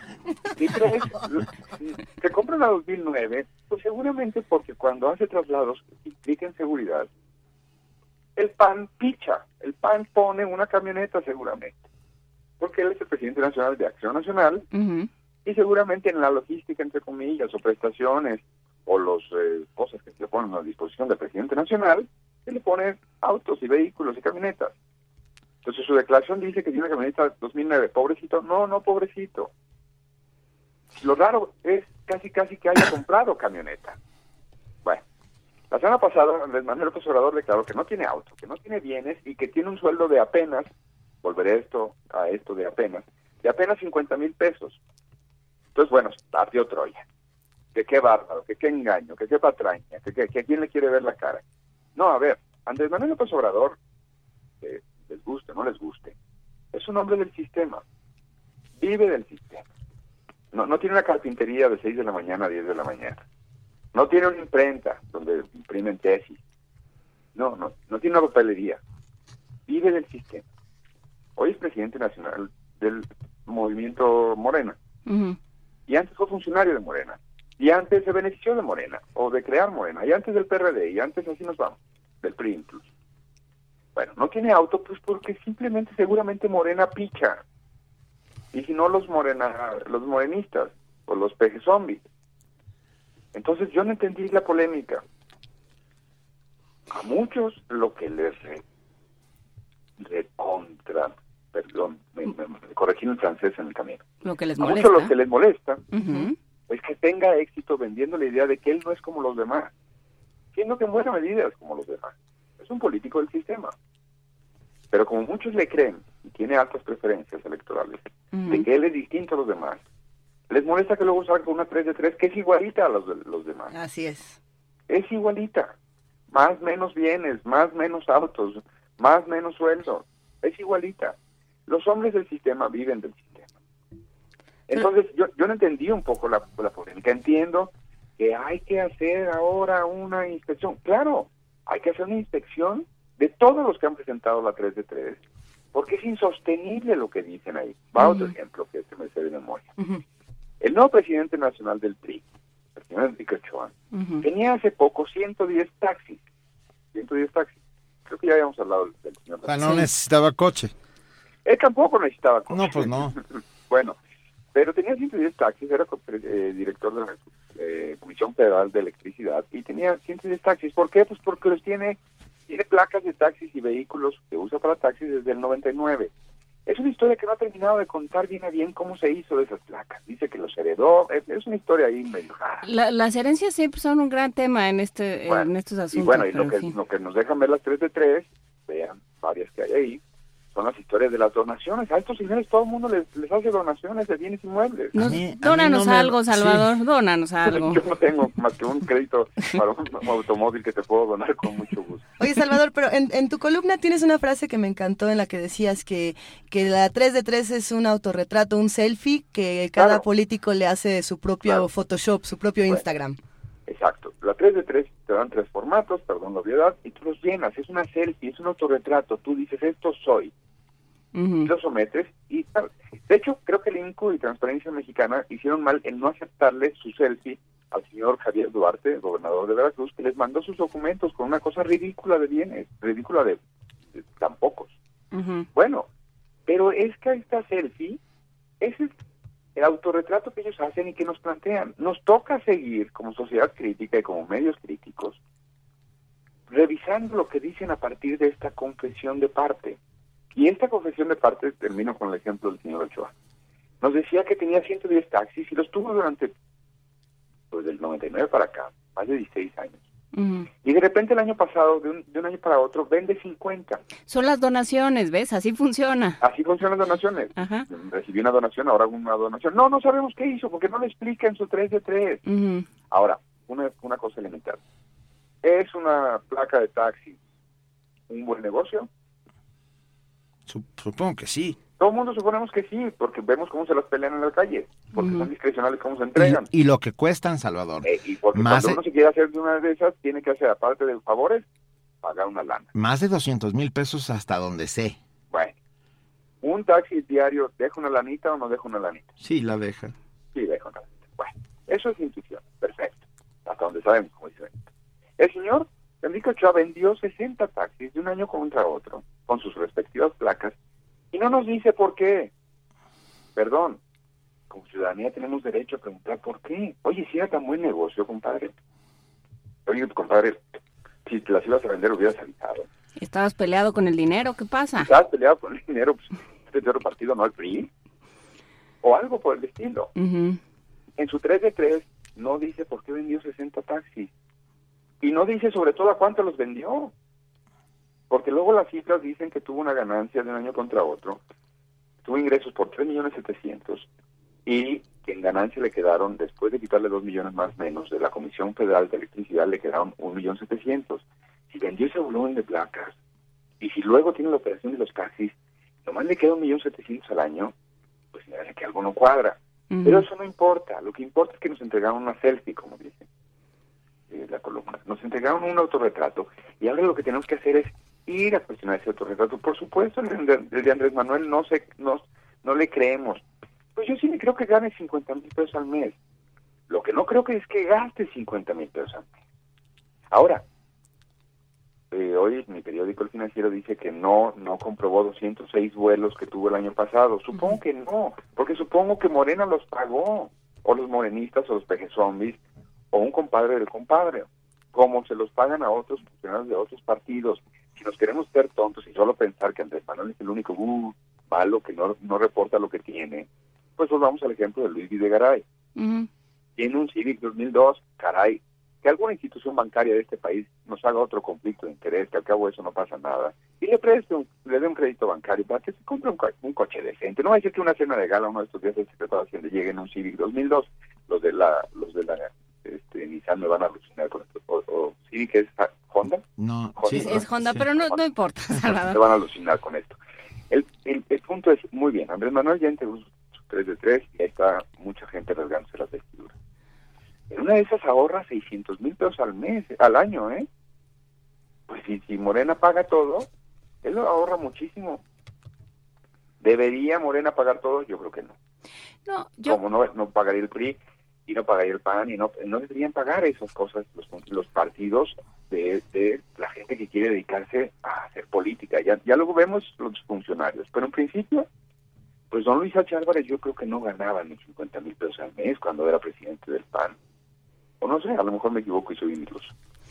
No, lo que es verdad, Salvador, es que como lo, lo dijimos aquí a, a la gente de que estaba trabajando en la 3 de 3, a, a, este, a Transparencia Mexicana, a la Red por la Rendición de Cuentas, lo- les estamos pidiendo a los cochinitos que pongan el, el puesto de carnitas. Entonces, bueno, pues más bien vamos a trabajar con lo que nos están dando y a empezar a ver realmente eso qué quiere decir y si ese mecanismo y esos instrumentos nos funcionan para controlar algo, de, y para, para tener algún tipo de transparencia y de, y de control de cuentas o si tenemos que ir buscando otros, ¿no? Ah, Sí, este, este fue un paso y luego aquí creemos que en efecto con cada paso va a renacer México. Entonces, que la 3 de 3 nos purifique a todos, son como indulgencias plenarias, ¿no? Cuando Ujú. nos queda algo de, de herencia del catolicismo. O sea que ya, ya, ya, me, me, me voy a confesar y este año que el Papa decretó como de indulgencias plenarias, ahora sí voy a quedar limpiecito, planchadito. Entonces, si Pero ya se 3 de acabó el 3, año, ¿eh? Bueno, Yo te quiero decir, ya se acabó el año de la misericordia. pero entonces le apostamos a que la 3 de 3 sea el mecanismo purificador. No, la 3 de 3 es una selfie, es un autorretrato. Y es un autorretrato retocado. Es decir, cuando uno toma la selfie la borra porque uno dice, no me gustó cómo salí. Es como si hubiera otro, pero bueno, está bien, se vale. Bueno, así hacen, llenan y luego, no, espérame, mejor lo acomodamos así. Mejor digo esto. Pero si hubiera una función pública, una Secretaría de la Función Pública que funcionara, una Auditoría Superior que funcionara, un Congreso de la Unión que funcionara y una oposición que funcionara, no necesitaríamos tres de tres. Pues, como no hay todo eso, ahora queremos que la 3 de 3 nos resuelva todo. Pues no va a pasar, no va a ocurrir. Y sin embargo, la polémica va a ser muy sabrosa, vamos a estar ahí perdiendo tiempo con que qué barbaridad. Andrés Manuel no nos dijo cuánto costaban sus conferencias. No, no nos dijo. Pero pues si, si- supongo, si tiene pendientes con Hacienda, Hacienda le va a llamar. O si tiene el partido Morena algunos pendientes con el INE, perdón, yo pensé que el INE todavía funcionaba, eh, me, me regreso. O si, si el Congreso de la Unión pues genera algún tipo de mecanismo real de auditoría, pues a lo mejor una vez nos enteramos de qué viven, cómo, qué, usan, que es parte del patrimonio, que es parte del erario, los funcionarios, los funcionarios partidistas, todo eso. Sí, si les afecta el gasolinazo, por ejemplo, ¿no? Con su, ¿Qué, con su qué les va a afectar? ¿Qué les va a afectar? Bueno, ¿Sabes qué yo quiero saber. Eh, No, tienes razón en un punto. Tienes razón en un punto ahorita que me dijiste pensar, hay que hay que averiguar más. Pues me decía hace tiempo alguien me decía, ¿y sabes por qué se dieron de repente más asaltos en la Ciudad de México hace un par de años? Yo digo, no. Eh, me dice, bueno, pues fue una cadena en donde para empezar la policía tuvo algo que ver. Y según la teoría de esta persona, que puede ser muy estrambótica, les cambiaron los policías de, de unidades, de unas más o menos económicas a otras que gastaban más gasolina, pero les dieron el los mismos vales de gasolina. Entonces estaban financiándose. Entonces necesitaban dinero, porque no es magia. Si te dan un coche que te te gasta más gasolina y tú necesitas hacer los mismos rondines, pues necesitas financiar. Es Bueno, como de Free Economics Antes les, cobraban, antes les cobraban las balas a los policías. Pues el antes a lo mejor podríamos revisarlo y a lo mejor todavía les cobran. ¿Eh? En fin, el punto es, no matemos al 3 de 3. El 3 de 3 no tiene la culpa. Pepe el Toro es inocente. Los que tenemos la culpa en todo caso seríamos nosotros. Que cada vez que sale una cosa de esta nos encandilamos y pensamos que esa es la solución. No, la solución no es esa. Esa podría ser una parte de la solución. Otra es no creernos las 3 de 3 de AMLO, por supuesto que no. Pero tampoco la de Naya, y tampoco la de Ochoa, y tampoco la de Mancera, y tampoco la que quieran. Véanlas todas y bueno, pasen un rato de, de solaz con su familia. Claro. Pónganse los palomitos y vean los, los gobernadores que están ahí, pues tírense de la risa. Y luego piensen qué van a hacer. Pero enojarse no se vale. Porque pues, ¿quién se enoja cuando le mandan, mira la selfie en la que salí bien, bien chulo, te mando mi selfie? Pues sí. Eso es lo que nos mandaron, sus selfies. Y salen bien chulos. Bueno, pues nos toca a nosotros decir, vamos a quitar el maquillaje a la selfie. Vamos a ponerlo bajo una luz que no sea artificial. Y vamos a ver si es cierto. Es que literalmente los fines de semana los funcionarios se mueven en Civic 2002. Lo rebasaremos sin duda. En la, en la tengo sin duda. Pero bueno. Ah, Gracias, Salvador Camarena. Te mandamos un abrazo y, y bienvenido, bienvenido de regreso. Al contrario, muchas gracias a ustedes. Gracias. Sí, pues hace un rato ah, en Perú hubo un sismo grave de 5.4 ah, grados Richter, por lo menos, y tenemos un audio del momento mismo en que sucedió. Es un pequeño reporte sobre lo que sucedió en Perú hace nada, hace unos minutos. Sismo en Perú deja cuatro muertos y varios heridos. Un sismo de magnitud 5.4 golpeó la noche del domingo la localidad peruana de Chivay, en el departamento de Arequipa, dejando al menos cuatro muertos y 30 heridos, según reportó el Instituto Nacional de Defensa Civil del Perú. El epicentro se registró a 7 kilómetros al noroeste de Chivay, según el Servicio Geológico de Estados Unidos. Además, 40 viviendas quedaron inhabitables. Además, los distritos de Chivay y Maca en Arequipa no tienen red eléctrica y hay vías interrumpidas por derrumbes, según reportó en Twitter el Instituto de Defensa. Primer movimiento. Clásicamente... Diverso.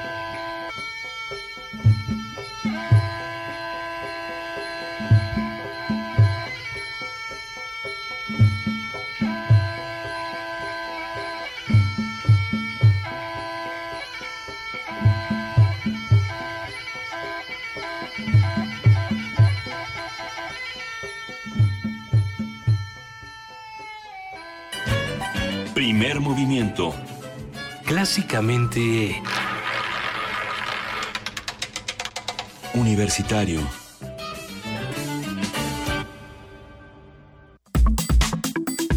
Nota internacional.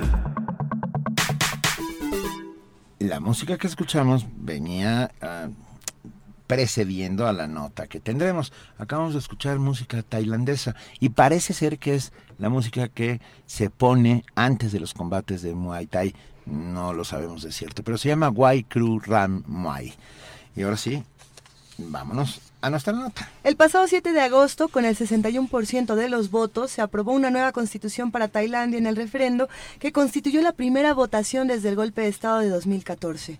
De acuerdo con la Comisión Electoral del país, las únicas zonas que rechazaron la nueva Carta Magna se ubican en el noreste, principal base del partido destituido en 2014, y en la región musulmana del sur, donde aumenta la insurgencia separatista. Dicha constitución estará diseñada por la, estará diseñada por la Junta Militar por lo que los detractores afirman que en esta nueva norma debilitará la vida política de Tailandia al supeditar el gobierno y cargos electos al poder de los militares y de organismos estatales controlados por burócratas. Desde el golpe de Estado, Tailandia se rige por una constitución interina que da poder absoluto e inmunidad al primer ministro y jefe de la Junta Militar, Prayut Chan Oka. El ministro Prayut Chan Ocha pidió calma ante los atentados ocurridos en varias localidades turísticas sureñas de Tailandia, como Hua Hin o Phuket, donde opera un grupo insurgente que exige la autonomía para su territorio. El primer ministro reconoció que esta operación pretende sembrar el caos en la nación asiática. Los sucesos comenzaron el jueves por la tarde y continuaron la mañana del viernes, dejando un saldo de cinco provincias afectadas cuatro muertos y decenas de heridos, incluidos cuatro alemanes, tres holandeses, dos italianos y un austriaco todos ellos víctimas de la segunda bomba que estalló el jueves en Hua Hin. Este es el peor atentado en Tailandia después de lo ocurrido en Bangkok el año pasado, donde murieron 20 personas. Y vaya, hoy vamos a analizar lo que está sucediendo en Tailandia, los acontecimientos políticos, los ataques, todo esto con el maestro Fernando Villaseñor, profesor del Colegio de México, especialista en Asia y África. Fernando, gracias por acompañarnos una vez más aquí en Primer Movimiento. No, gracias a ustedes por nuevamente brindarme este espacio y bueno, para analizar este... Eh, problema que pues es policéntrico hay demasiados elementos en juego y eh, a este momento el primer ministro justamente ha indicado que no apresuremos conclusiones porque hay muchos factores por tomar en cuenta. ¿Qué, factores? Si pudiéramos dividirlos, sé que son muchísimos y por lo tanto el conflicto se vuelve muy confuso, pero ¿qué factores principales podríamos tomar en cuenta? Claro, con, con mucho gusto. Eh, bueno, hay que tener ciertas eh, perspectivas preliminares. primero, decir y dejar muy en claro que a la fecha ninguna persona se ha atribuido, ni ningún grupo se ha atribuido responsabilidad por este atentado. Las autoridades tailandesas, en e, este dato es muy interesante, inmediatamente descartaron cualquier posibilidad de un terrorismo de corte internacional. Consideran que definitivamente se trata de un atentado eh, interno, un atentado eh, bien organizado, pero probablemente estructurado por una red local. Y bueno, sin menospreciar la gravedad de los ataques, al final de cuentas cuatro muertos y 37 heridos, va la cuenta hasta ahora, eh, es importante tener en cuenta que Tailandia ha, sufrido gran inestabilidad política desde por lo menos 1947, pero particularmente en los últimos 15 años ha tenido una sucesión continua entre gobiernos civiles y gobiernos militares.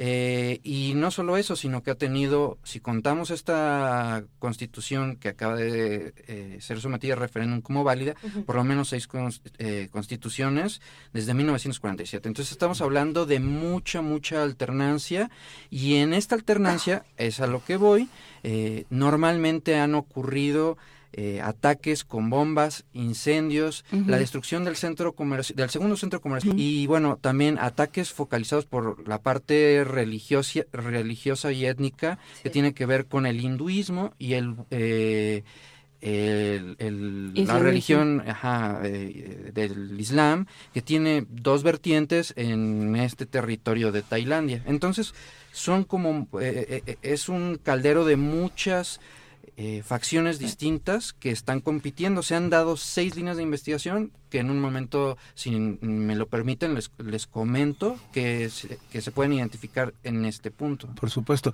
Perdón, pero corrígeme, Fernando. Uh, Tailandia era el antiguo reino de Siam. Es correcto. Donde hubo una monarquía durante seis o siete siglos, luego una fue colonia. Así es, y en 1947 se convierte en una mezcla, digamos, en una monarquía constitucional. En un principio eh, se apoyó durante un periodo corto a Japón y cuando pierde la guerra, eh, inmediatamente se apoya de facto a los aliados y concretamente a Estados Unidos. De hecho, se les permite el paso para hacer operaciones en Vietnam. Eh, y bueno, actualmente y desde 1947 como les comentaba, tuvo una alternancia, 20 años un gobierno militar, 10 años un gobierno civil, siete años un gobierno militar, etcétera, ¿no? Hasta, hasta Es curioso, por decirlo menos, ¿no? Sí, claro. Y, y este referendo que se dio el lunes, bueno, ah, ya creo que es hora de que te dejemos más bien explicarnos las, las líneas de investigación, pero también tiene que ver con, eh, con los militares, ¿no? También tiene que ver con la, el, la cantidad de poder y potestades que se les dan a los militares, ¿no? Definitivamente. Eh, para empezar, el proyecto de constitución se realiza en un periodo donde el gobierno militar, después de un golpe de Estado, eh, eh, valga nuevamente esta historia que se repite, eh, gobierna interinamente y después de esta constitución que como Benito nos comentaba este estuvo en orden por por un par de años de manera interina este proyecto de constitución es el proyecto de constitución definitiva por la facción militar. Y por qué es tan grave porque otorgaría eh, suspensión de lo que conocemos en México como suspensión de garantías y la posibilidad de no solo supervisar los gobiernos militares, sino que incluso en un futuro, si hubiera gobiernos civiles, la autoridad militar podría tomar acciones de supervisión y en su caso declarar corte marcial a eh, personas que se consideren eh, realizando actos ilícitos, actos en contra de la eh, del pueblo tailandés, es decir, manga ancha para los siguientes gobiernos. Es, es, es bastante evidente cuál es el corte de esta constitución, que en un momento les explico, es una de las líneas de investigación por las que se considera que pudo haberse dado esta serie de atentados. A ver, cuéntanos Las líneas de las líneas de investigación. Bueno, hay seis líneas principales de, de investigación. La primera, eh, no necesariamente en orden de importancia, pero eh, da la coincidencia que este fin de semana se celebra el cumpleaños de la reina Si- Sirikit, que es eh, la esposa del actual rey de Tailandia. Como comentábamos, Tailandia sigue siendo una monarquía constitucional, aunque ahorita está gobernando de facto y se supone bajo las órdenes de el eh, rey Rama IX, Bhumibol Adulyadej es un nombre civil y Rama Ujú. nue- noveno es un nombre sacro.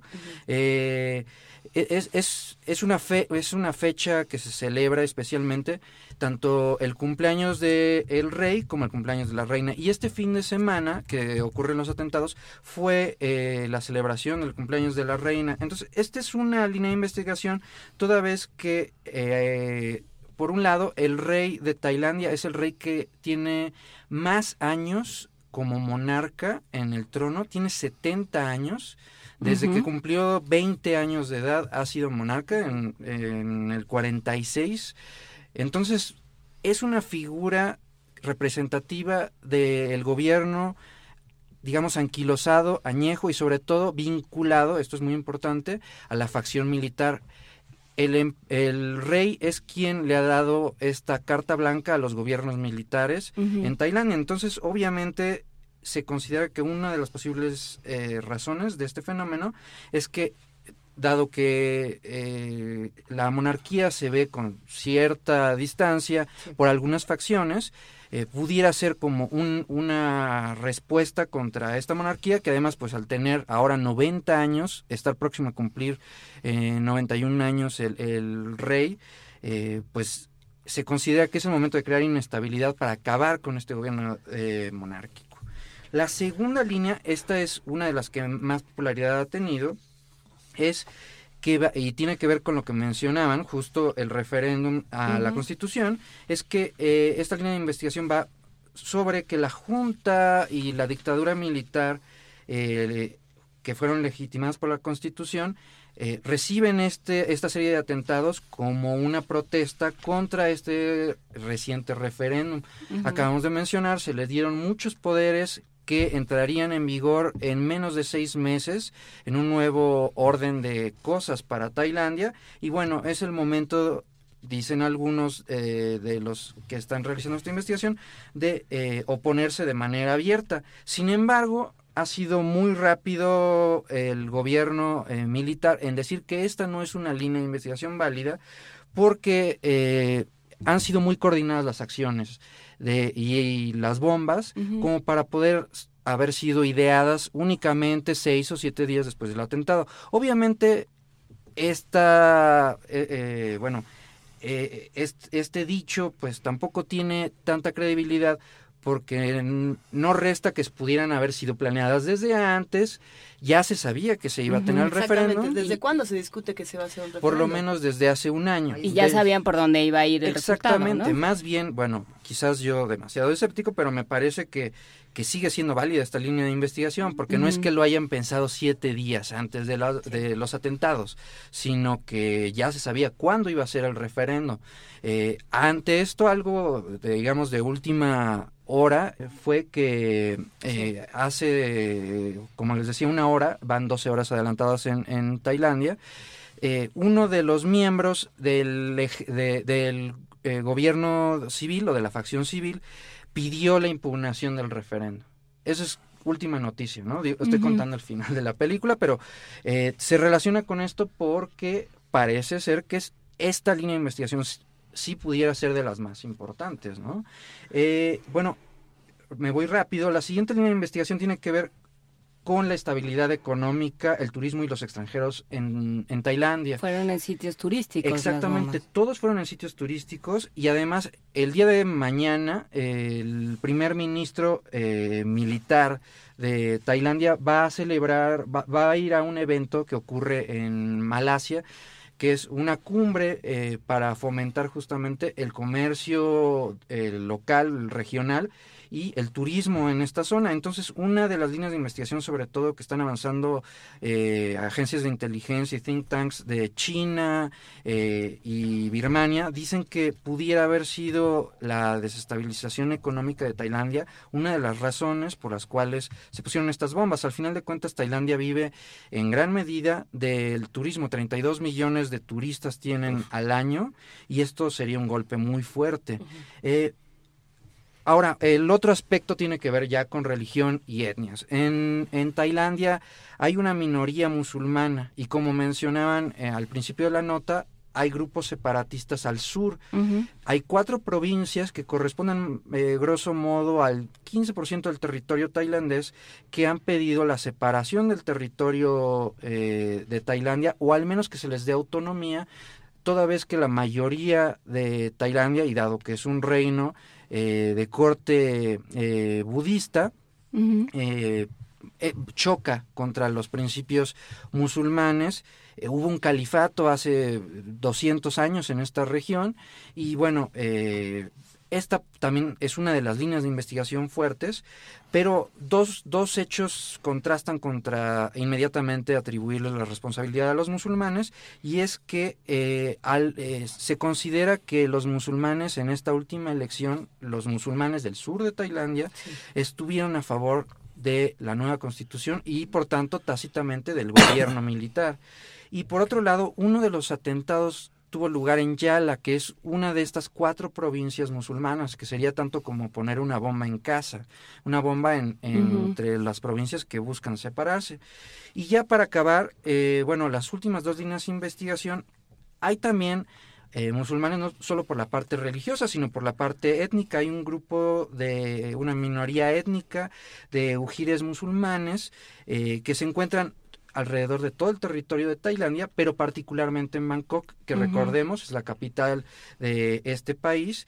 Y si bien normalmente se mantienen al margen, a partir del 2015, lo que mencionaban también en los antecedentes, pusieron una bomba en un templo eh, hinduista que le costó la vida a cerca de 20 personas y que parece ser, indicó de alguna manera un resurgimiento o un movimiento de liberación o de separación, no por la parte religiosa musulmana, sino por la parte étnica de los Ujir, eh, que tienen que ver obviamente con China, ¿no? Perdón, si este fuera el caso, ¿no hubiera habido un, un reconocimiento más rápido del ataque? Sí, definitivamente. Y es también por lo que todavía nuestras especulaciones están al aire. Eh, se hubieran atribuido eh, responsabilidades. Cabe decir que en el atentado del 2015 todavía se encuentra en investigación a los últimos dos personas que se consideran como probables responsables y que ellos no han reconocido responsabilidad en, ese ataque. Entonces, a diferencia de muchos ataques eh, digamos, de esta etnia en otras partes, sobre todo pensemos en China, eh, en, Tailandia no ha habido este reconocimiento, entonces resulta extraño. Y también aquí, eh, bueno, ahora que Luisa lo menciona, eh, algo muy interesante.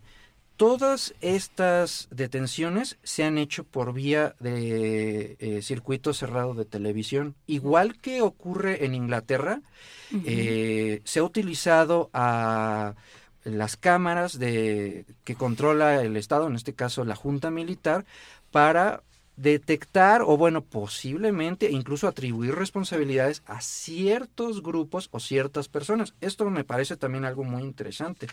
Finalmente, y esto es muy relevante, la última línea de investigación tiene que ver con que eh, al final de cuentas eh, hay un grupo, les decía, de civiles, una facción de, gobierno de civiles, que han defendido eh, al clan, por decirlo de alguna manera, de Thaksin Shinawatra, ha sido esta, este hombre que empezó siendo un policía, después se convirtió en un magnate empresario uh -huh. y ha contado... Suena tan mexicano. Sí, ¿verdad? Por eso no. justamente dejé lo mejor al final para que podamos ver la relación.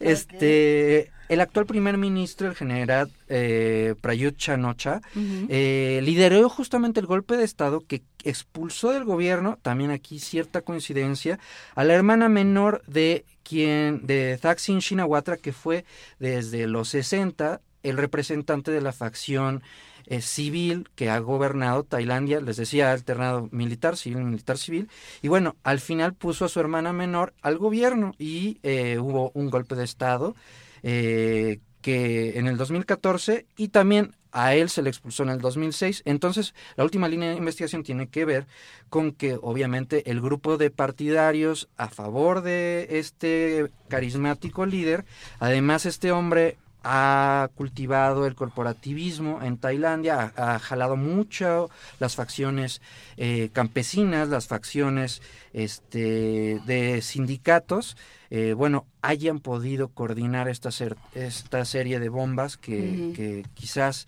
eh, pues, esta es una de las líneas de investigación, eh, buscan cambiar tanto el referéndum, les acabo de decir, hace dos horas efectivamente alguien se pronunció al respecto uh -huh. y bueno, eh, que están en contra del gobierno, tanto militar y en gran medida contra la monarquía. Uh -huh. Aquí termino, ¿no? Está al aire cuál de estas seis líneas de investigación puede ser la correcta en este caso. Lo cierto es que Tailandia vive una inestabilidad política tremenda y, y que realmente quién está gobernando. ¿no? O sea, están todos estos actores, ¿no? Los militares, el rey de noventa y tantos años, estos eh, pequeños gobernadores locales, ni tan pequeños, ¿no? Ah, claro. Este, una serie de líderes religiosos. ¿Quién gobierna en Tailandia y qué pasa con la gente mientras?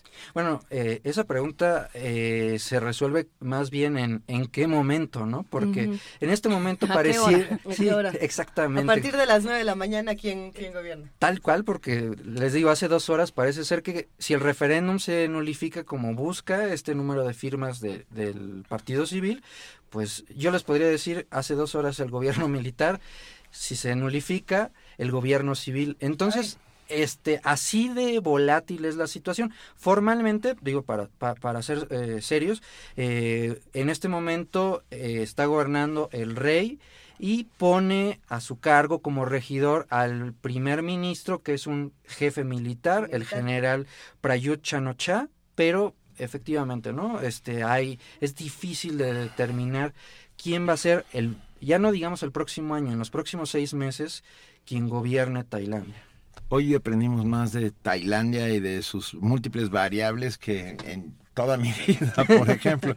Yo Perdón, quiero culminar a Fernando ya que ya que se volvió de casa. Gracias. Pero ya le tienes una lista de... no te dejamos ir, Fernando. ¿Sabes no te dejamos es que dijiste la palabra Malasia en algún momento y me quedé pensando en los tres sinaloenses eh, condenados a muerte en Malasia. Sí, caray. Que además tú eres abogado y sabes mucho de este tema. Sí. Para que sepamos en qué estado está, porque fueron condenados, pero no se ha ejecutado la sentencia. Definitivamente creo que es algo para abordar en, en, otro, en otro espacio porque sí hay muchos pormenores. Eh, aplicaciones de ley marcial, este, el desconocimiento de relaciones diplomáticas en un momento clave, está muy interesante el tema, pero sí, también es un lugar con mucha inestabilidad y con más grupos, tanto étnicos como religiosos musulmanes, que los que en Tailandia. En Tailandia es un 15%, pero en Malasia estamos hablando de la mitad probablemente del, territorio. Y buena parte de esos insurgentes musulmanes no son malayos también. Sí, claro, desde luego. Sí, a veces este es el problema, ¿no? Que, que, mezcla, eh, que nos confundimos en la parte de nacionalidad, etnia y religión pero aquí están eh, chocando las tres al mismo tiempo. ¿no? Y esto este tiene que ver con una con esto que este que se ve en otros espacios que fueron colonizados, que es una construcción eh, completamente artificial de las eh, fronteras. Claro, estos estas este, ciudades imaginarias, digamos, citando, este donde se obliga a muchos grupos distintos a vivir juntos con el, supuesto arropo de, la nacionalidad, pero que muchas veces, o más bien de, constituir un Estado, pero esto es muy separado con los orígenes eh, sociales, religiosos y étnicos. Y sí, la, la, descolonización del sureste asiático es un tema fascinante y que ahorita está teniendo más repercusiones, incluso que después de la Segunda Guerra Mundial, a mi modo de ver. Fernando Villasenol, nosotros por lo, menos, por lo pronto ahorita nos despedimos, pero cerramos quizá con la última pregunta. Nos has presentado las seis líneas de investigación que se tienen para este asunto en Tailandia. ¿Con cuál tú simpatizas? ¿Cuál crees que sea? Eh, bueno, es aventurado, pero el hecho de que haya aparecido, que el único pronunciamiento oficial haya sido el de buscar nulificar el referéndum por parte del, eh, eh, de la, facción civil, me parece muy sospechoso. Eh, Thaksin Shinawatra ha puesto, además de a él varios años al poder, a su cuñado, a su hermana y bueno, a, muchos aliados, entonces cuenta con, con, mucha fuerza. Y también lo que decían hace un momento, en, en las provincias donde pues no son pequeños los poderes de los gobernadores locales. Entonces, especulando un poquito, aventurándome mucho, eh, yo consideraría que esta línea del gobierno civil es quizás la, la, más fuerte. ¿no? Pero ya veremos. Que, que esto sea la, manera de que cuando, cuando pase algo vuelva. Claro que sí.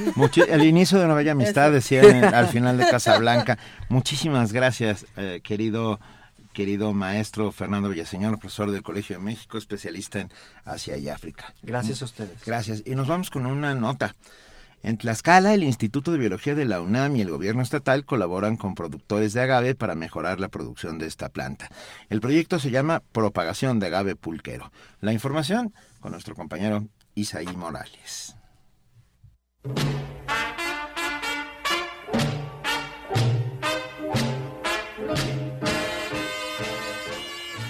Época prehispánica, el pulque era la bebida de los dioses, consumida principalmente por grupos privilegiados. Sin embargo, con la llegada de los españoles perdió su estatus y con el tiempo su ingesta cayó en desuso. El agave, que aporta la materia prima para su elaboración, se ha visto mermado en los últimos años por el vino y la cerveza. Debido a la dificultad para lograr su propagación, la mayoría de los productores prefieren especies de temporada, como el maíz, frijol, haba y cebada. Laura Trejo, quien colabora en el proyecto Propagación de Agave Pulquero, desarrollado por el Laboratorio Regional de Biodiversidad y Cultivo de Tejidos Vegetales del Instituto de Biología del UNAM, Unidad Tlaxcala y el Gobierno del Estado, señaló que trabajan con productores de las comunidades para mejorar la producción de la planta. Tenemos más de 200 especies de agave, que es americano, y el 75% de las especies está en México. Hay partes en México que tienen más especies que en ningún otro lado del mundo.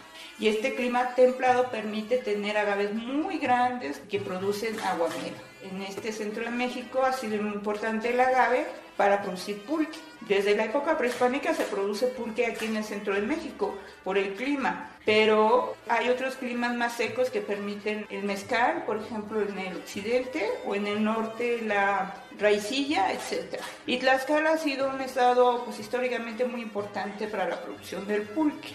En el laboratorio regional se enseña a los productores el proceso in vitro para introducir los agaves germinados en las plantaciones, el cual consiste en esterilizar y desinfectar superficialmente las semillas y después sembrarlas en un frasco de vidrio que contienen un gel con los nutrientes necesarios para posteriormente pasarlas al campo, donde terminarán de crecer. Las principales entidades productoras al año son Jalisco, con más de 1.779.000 litros al año, Zacatecas con casi 190 mil litros, Oaxaca con 135 mil litros aproximadamente y Guanajuato con más de 133 mil litros, de acuerdo con cifras de la Secretaría de Agricultura. Pero el agave pues tiene desde hace más de 10.000 años distintos usos porque se utiliza para fibra, las puntas para tejer inclusive, queman la penca y se come, actualmente se utilizan las pencas para la barbacoa o la cutícula de las pencas para hacer michote el aguamiel se toma y se ha descubierto pues que puede sustituir al azúcar, ya que es fructuoso, entonces pues, se utiliza toda la planta, por eso le llaman el árbol de las maravillas. El agave ha estado siempre presente en la historia de México. En la Revolución de 1910 significó el 2.2% de la entrada económica del país, y aunque con el tiempo la ingesta cayó en desuso, en la última década la práctica ha sido retomada. Para Radio UNAM, Isai Morales.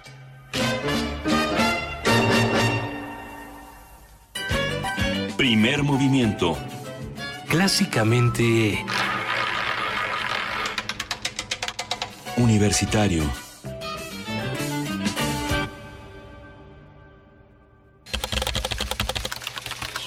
informativo. La UNAM.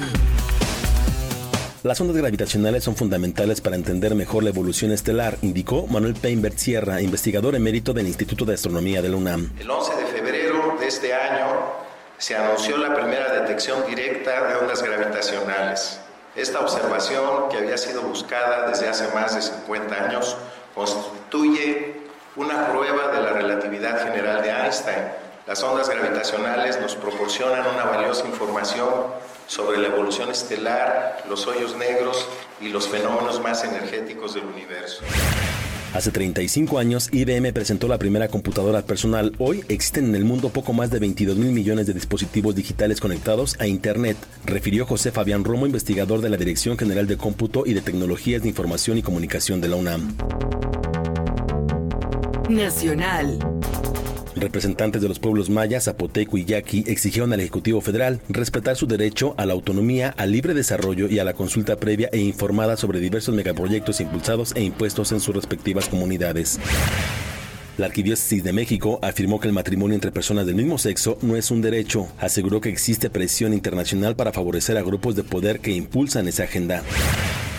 Miguel Ángel Mancera, jefe de gobierno de la Ciudad de México, reiteró su deseo por contender por la presidencia en 2018. Subrayó que buscará la candidatura sin apoyo de algún partido. Sí, estamos en la sintonía de participar, eh, cada vez más animados y no en este momento no tengo en la agenda ninguna afiliación, sin desconocer el valor de las fuerzas políticas, el apoyo por supuesto de las mismas y además comunicación permanente con ellas.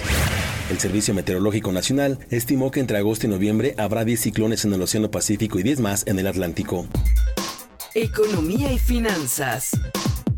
El Instituto Mexicano del Seguro Social informó que en 16 estados del país se despidieron a 25.449 empleados durante julio pasado, el mes con menor generación de empleo en lo que va del año. Internacional. El Consejo de Seguridad de la ONU decidió enviar 4.000 efectivos más para integrar una fuerza regional de protección en Sudán del Sur. Habla David Pressman, embajador alterno de Estados Unidos ante ese organismo. Primero, la fuerza facilitará seguridad y libertad de movimientos en la capital. Segundo, protegerá instalaciones clave para el bienestar de la población de Yuba. Y tercero, poseerá la autoridad de prevenir ataques contra civiles, personal de la ONU y fuerzas humanitarias. Por su parte, la representación de Venezuela en el organismo multilateral explicó que esa acción intensificará la violencia en la zona. Habla Alfredo Toro, vocero alterno del país sudamericano. Desplegar esta fuerza sin el consentimiento del Estado de acogida podría ser aún más tensa y violenta la situación en el terreno. Bajo estas condiciones, no estamos convencidos de que el despliegue de una fuerza regional conduzca a lograr el que es nuestro objetivo común, el fin inmediato de la violencia y la protección de los civiles. Ahmad Al-Hendawi, enviado especial de la ONU para la Juventud, señaló que las nuevas generaciones tienen la clave para impulsar la sustentabilidad y la erradicación de la pobreza. uh, Como consumidores, pueden asegurarse de que las empresas sean más conscientes y que apoyen a todos en la cadena de producción, que hagan más inversiones para la creación de empleos para los jóvenes, que contribuyan finalmente a erradicar la pobreza extrema. También creemos en el poder que tienen los jóvenes como innovadores. Son capaces de encontrar nuevas soluciones que podrían colocar al planeta en un camino de sustentabilidad.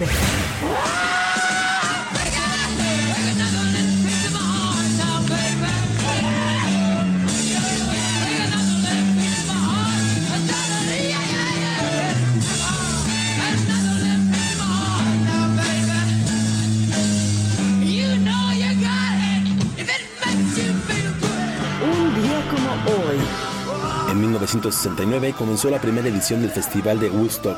El evento consagró el movimiento hippie y congregó a más de 400.000 personas. Participaron The Who, Jimi Hendrix, Janis Joplin, Carlos Santana, entre otros.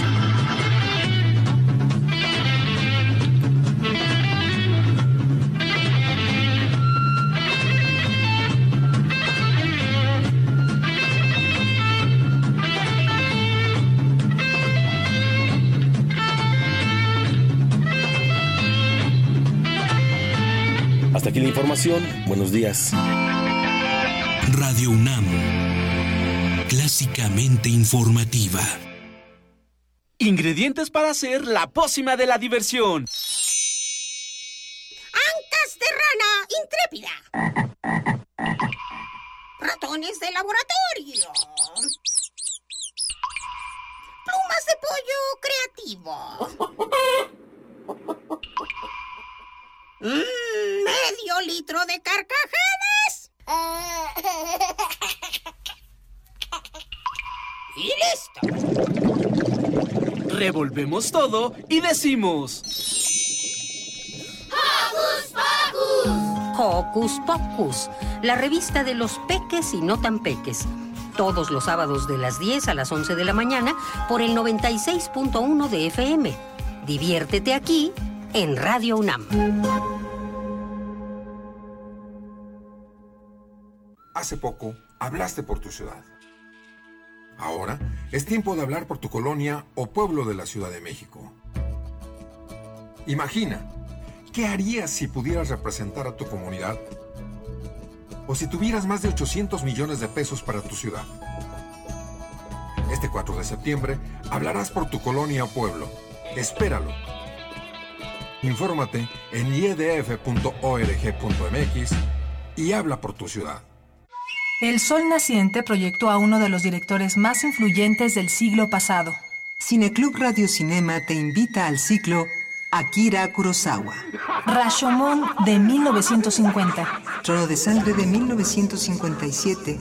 Los Siete Samuráis de 1954. Y Dreams de 1990. Todos los jueves de agosto, 18 horas, en la sala Julián Carrillo de Radio UNAM. La entrada es libre. Primer movimiento. Clásicamente... Diverso. Las 8 de la mañana, las No, 9 son de la mañana. Es tiempo del Pacífico. Sí, no, no, no, ya nos adelantamos una hora, estamos en la tercera hora de primer movimiento y vamos a escuchar Espera, a César Aguilar. porque muy rápido, perdón, ver. decir algo muy rápidamente. Cuéntame. En Facebook nos escribe Lucas Mondragón y dice, de la medalla de oro en lucha grecorromana para Cuba, no se dice nada aquí tampoco, sí se dice aquí tampoco, no lo sabíamos, pero Dicho está. el, el- gana Cuba en lucha grecorromana una medalla de oro. Y ahora tenemos la colaboración de nuestro querido amigo César Aguilar, que está eh, volando en este momento rumbo a Panamá. Que nos habló desde, que nos habló para el futuro desde el pasado. Que nos, sí, eso pasa muchas veces y aquí, por eso la Sí, con navaja. la Ilíada, por ejemplo. Nosotros tenemos micrófonos y sobre la mesa la navaja de Ockham para lo que se preste, para lo que Se ofrezca. funcione, para lo que se ofrezca. Entonces, César Aguilar, subdirector de Vinculación, Comunicación y Tecnología de la Dirección General de Publicaciones y Fomento Editorial, nos habla sobre la participación de la UNAM en la Feria del Libro de Panamá y en la de Pekín. Entra. Y seguimos aquí en primer movimiento y estamos platicando hoy con César Aguilar, subdirector de Vinculación, Comunicación y Tecnología de la Dirección General de Publicaciones y Fomento Editorial. Para los cuates, publicaciones de la UNAM. Hola, César. ¿Cómo estás, hola, César? Hola, queridos, ¿cómo están? Juana Inés, Benito.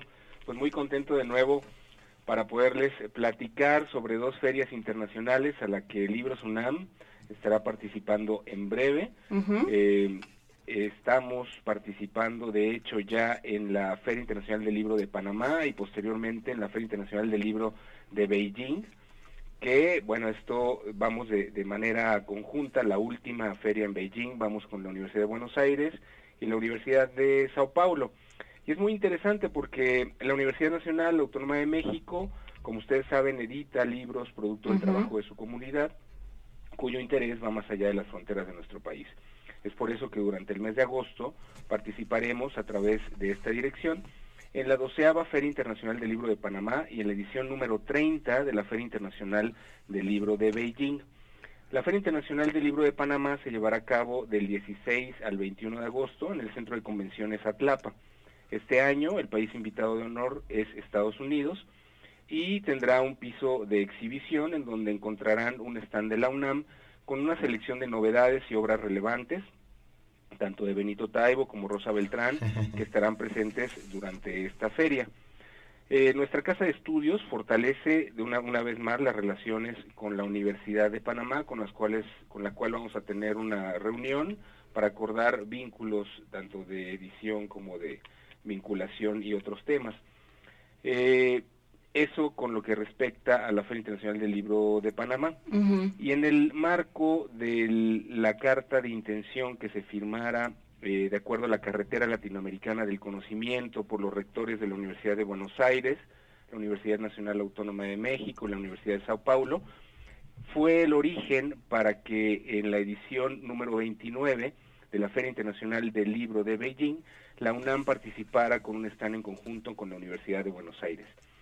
Ahora, del 24 al 28 de agosto, la UNAM, por conducto, por conducto de esta dirección, participará por segunda ocasión consecutiva, de manera conjunta con las universidades de Buenos Aires, la Universidad de Sao Paulo y la Universidad Nacional Autónoma de México.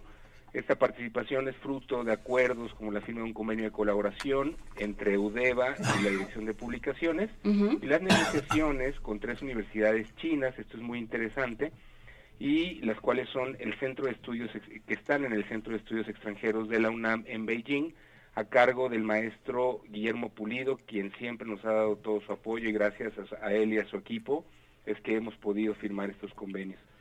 En este stand en conjunto se podrán encontrar publicaciones de las tres universidades para venta de derechos editoriales al chino y también se celebrarán relaciones de trabajo con editoriales chinas interesadas en la traducción de obras de universidades hispanoparlantes.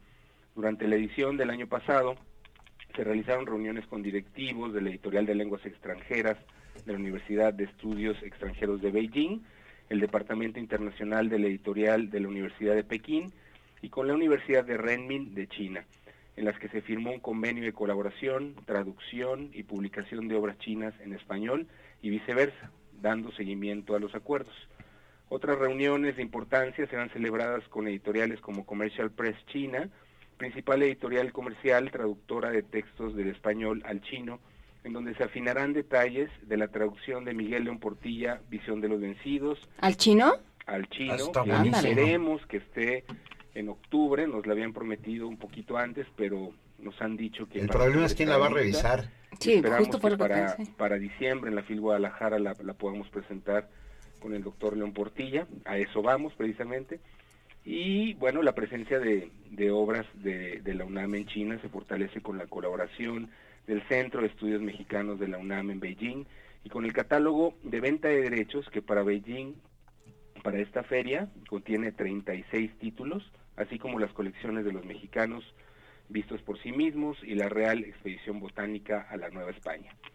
Así que, queridos amigos, vamos, vamos eh, en, en estos días a participar en Panamá y en la Feria Internacional del Libro de Beijing. Hoy, hoy lunes se inaugura la Feria del Libro de Panamá. Va a estar, va a estar muy bien.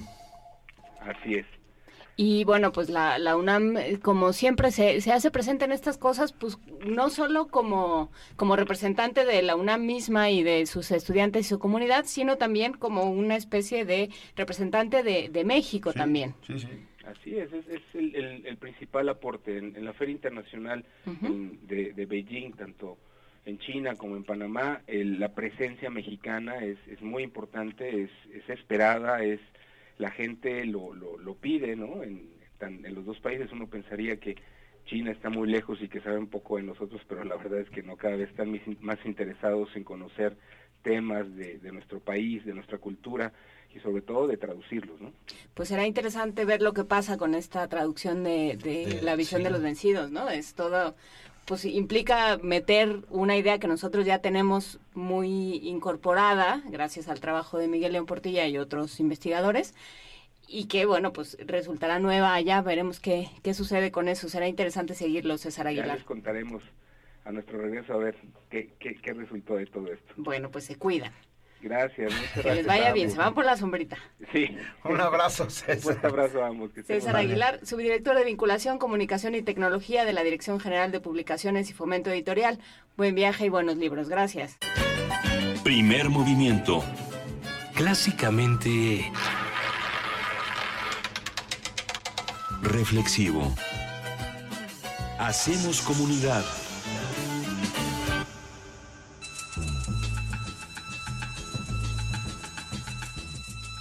Es hora de poesía necesaria.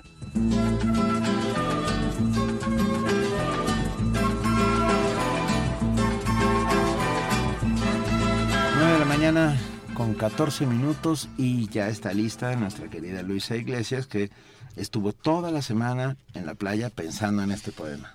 Sí, en efecto, así, así fue como sucedió. Okay. Lo que pasa es que no sé si recuerdan a Rolando Catán, este autor hondureño que en algún momento leímos Teoría del Cabello. Desconfía de un amor que no te despeina. Exactamente. Bueno, él tiene un libro de poemas llamado Animal no identificado y precisamente el poema Animal no identificado me parece una belleza digna de compartirse en un día como hoy. Animal no identificado de Rolando Catán. No entraron en el arca las jirafas, que en un principio tenían el cuello corto y que cabizbajas andaban por la selva anhelando las hojas más altas.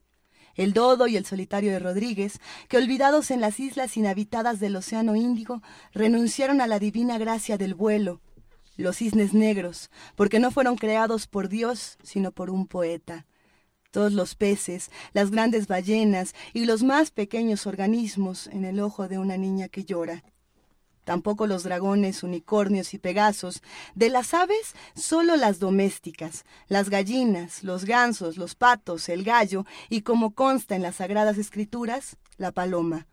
Se quedaron afuera los centauros, las nereidas, los faunos y los animales esféricos de Borges, porque eran muchos y muy grandes también la mayoría de los dinosaurios.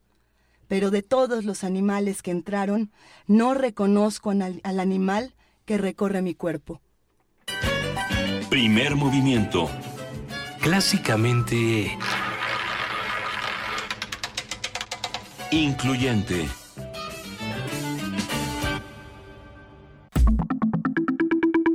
La mesa del día. 9 de la mañana con 16 minutos. Esperemos que hayan disfrutado este poema de Rolando Catán. Y es momento de que nosotros vayamos a nuestra mesa del día, Benito. Así es. Cuando se habla de concepto de nación, se hace referencia a un conjunto de personas que tienen aparentemente un mismo origen étnico y comparten vínculos históricos, culturales y religiosos. Generalmente hablan el mismo idioma y habitan el mismo territorio. La inclusión de los pueblos indígenas y la defensa de su causa han sido dos de los objetivos de la Organización de las Naciones Unidas, que persigue la incorporación de los pueblos tribales y autóctonos a una noción de Estado que deje de relegarlos y excluirlos de los procesos de toma de decisiones. En el mundo existen al menos 5.000 grupos indígenas compuestos por aproximadamente 170 millones de personas distribuidas en más de 70 países. En 1982, la Subcomisión de Derechos Humanos estableció un grupo de trabajo sobre pueblos indígenas que promovió la adopción de normas internacionales relativas a los derechos de los pueblos indígenas y preparó un proyecto de declaración sobre los derechos de los pueblos indígenas. Hoy conversaremos sobre los pueblos indígenas, el pensamiento contemporáneo de los pueblos indígenas, esta discusión que comenzó la semana pasada y que no terminará nunca, y, afortunadamente no terminará nunca hasta que delineemos un futuro compartido y común y para todos. Y están sobre ciudadanía e idea de nación con la doctora Marta Ockman, profesora de la Escuela de Gobierno y Transformación Pública del Instituto Tecnológico de Monterrey. Bienvenida, Marta. Gracias por acompañarnos. Muy buenos días. También nos acompaña aquí en esta conversación Isabel Martínez Ramírez. Ella es doctora en etnología por la UNAM e investigadora del Instituto de Investigaciones Históricas de la UNAM. Muy buenos días, Isabel. Gracias por acompañarnos. Hola, gracias. Buen día. No, es un, es un, a ver, ¿por dónde empezamos? La, la pregunta hay muchas preguntas. Yo empezaría por lo que detonó esta conversación, que fue un comentario de, Isabel en, en, nuestro Facebook diciendo, acabo de oír su discusión sobre, sobre pueblos indígenas, nación, otras eh, maneras de concebir, de concebirse desde los pueblos indígenas y a los pueblos indígenas. Y creo que ahí en lo que están fallando es en pensar una idea de nación. Creo que tenemos que pensar otro concepto. Era más o menos lo que tú me habías dicho, ¿no, Isabel? Y de ahí, eh, pues yo la busqué, empezamos a, platicar y salió un poco esta, esta mesa, ¿no? Realmente podemos hablar de nación o ya son conceptos rebasados y entonces de dónde nos tenemos que situar. No sé cuál de las dos quiera, quiera arrancar. No sé si Isabel tú quieras eh, ahondar en tu, en tu comentario. Adelante. Gracias. Eh, pues mira, mi comentario surgía de lo siguiente. Creo que después de reflexionar un poco, eh, me llamaban la atención y después de trabajar más de 10 años con pueblos indígenas, viviendo con ellos, me llama la atención que las preguntas sean hacia ellos. ¿Cómo ustedes se van a situar frente a la representación? ¿Cómo ustedes, qué es lo que ustedes van a hacer? Y yo pensaba, quizá por qué no revertimos la pregunta, ¿qué es lo que nosotros vamos a hacer? Porque sus respuestas eran estas. Y lo que yo pensaba ante tu pregunta de cómo construimos una nación donde quepamos todos, eh, consideraba cómo podemos replantear nuestras preguntas. Y porque nuestras preguntas ya tienen premisas y ya tienen respuestas implícitas. Por ejemplo, esta pregunta de cómo construimos una nación donde quepamos todos tiene una premisa importante de la cual Federico Navarrete estuvo hablando hace tiempo aquí, que es algo que se llama la ciudadanía étnica jerarquizada y que creo que es un fundamento de la nación mexicana que también estuvo presente en Bolivia, en Venezuela y otras naciones. ¿Y de qué estamos hablando? De un grupo, eh, en este caso podríamos hablar de una casta, que define que sus valores pueden universalizarse y naturalizarse para toda la población de un país.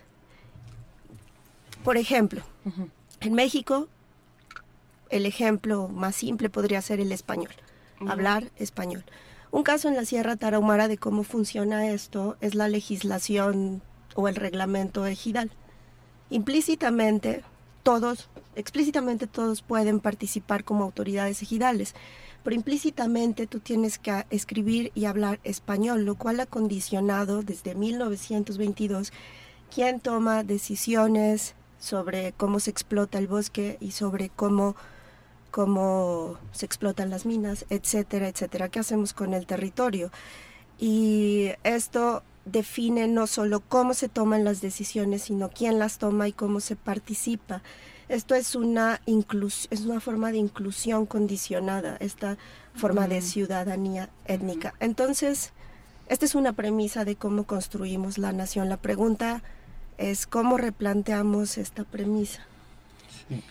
Y bueno, y en los estados donde se ha intentado la multiculturalidad y la multinacionalidad, por llamarlo de alguna manera, y pienso en el caso de Bolivia, que son de los primeros que lo plasman en la Constitución, ah, no ha acabado de cuajar. Marta Ockman.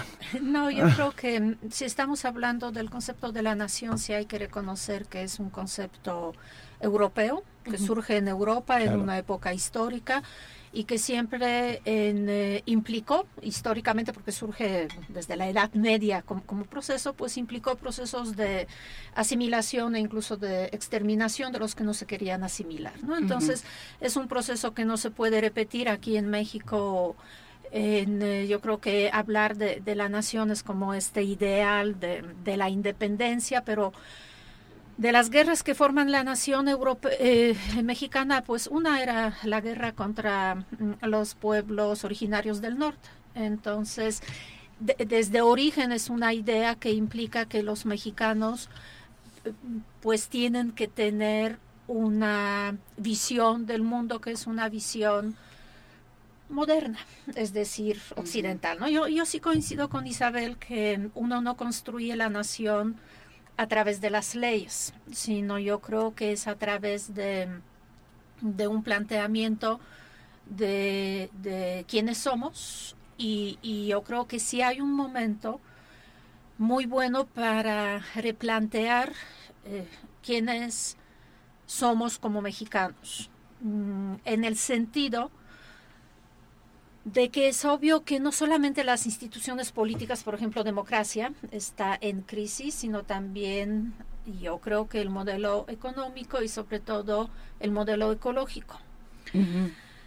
y, esa crisis sí es crisis de un modelo que surge pues de la modernidad, de, toda, de toda esa cuestión que los países quieren adaptar de, los países más desarrollados y es imposible. Entonces, en muchos, eh, eh, por ejemplo, en los países andinos hay esta, esta corriente que se llama en eh, la buena vida, pero es la buena vida, pues no, no como aquí la mayoría de probablemente de radio escuchas diría, ay, sí, la buena vida el fin de semana ya pasó, ¿no? Entonces la buena vida terminó.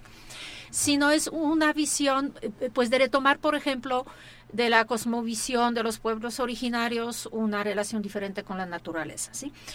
Yo creo que que el problema en México es que no, no, existe este debate y lo que comentábamos ahí afuera de la cabina es que yo considero que mm, un problema es un problema de educación, por ejemplo. Yo creo que ya se ha dicho muchas veces, ¿no? Que, que si es obligatoria la enseñanza de inglés, ¿por qué no es obligatoria la enseñanza de alguna de las lenguas originarias. No digo que es una idea simple, no, no, no, para nada, yo sé que es muy complicada, pero a lo que voy, uno no entiende una cosmovisión si no se acerca a lo que es el idioma. Y entonces, el, em, yo, yo creo que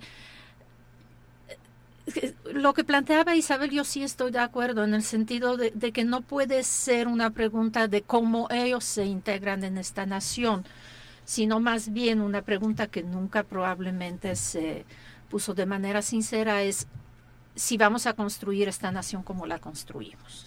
Y la otra vía es, claro, ciudadanía eh, en el sentido como una estructura que da derechos, obligaciones y que los derechos pueden ser derechos eh, diversos, es decir, que podemos construir un sistema jurídico que considere usos y costumbres, nada más que yo creo que todo eso no construye una nación, sino construye como enclaves donde las personas viven separadas. Y justamente eso es lo que nos comenta Juan Mario Pérez. Él está en el Programa Universitario de Estudios para la Diversidad Cultural y la Interculturalidad y ha sido eh, interlocutor de este espacio muchas veces a este, a este respecto. Él dice, México es un cúmulo de naciones.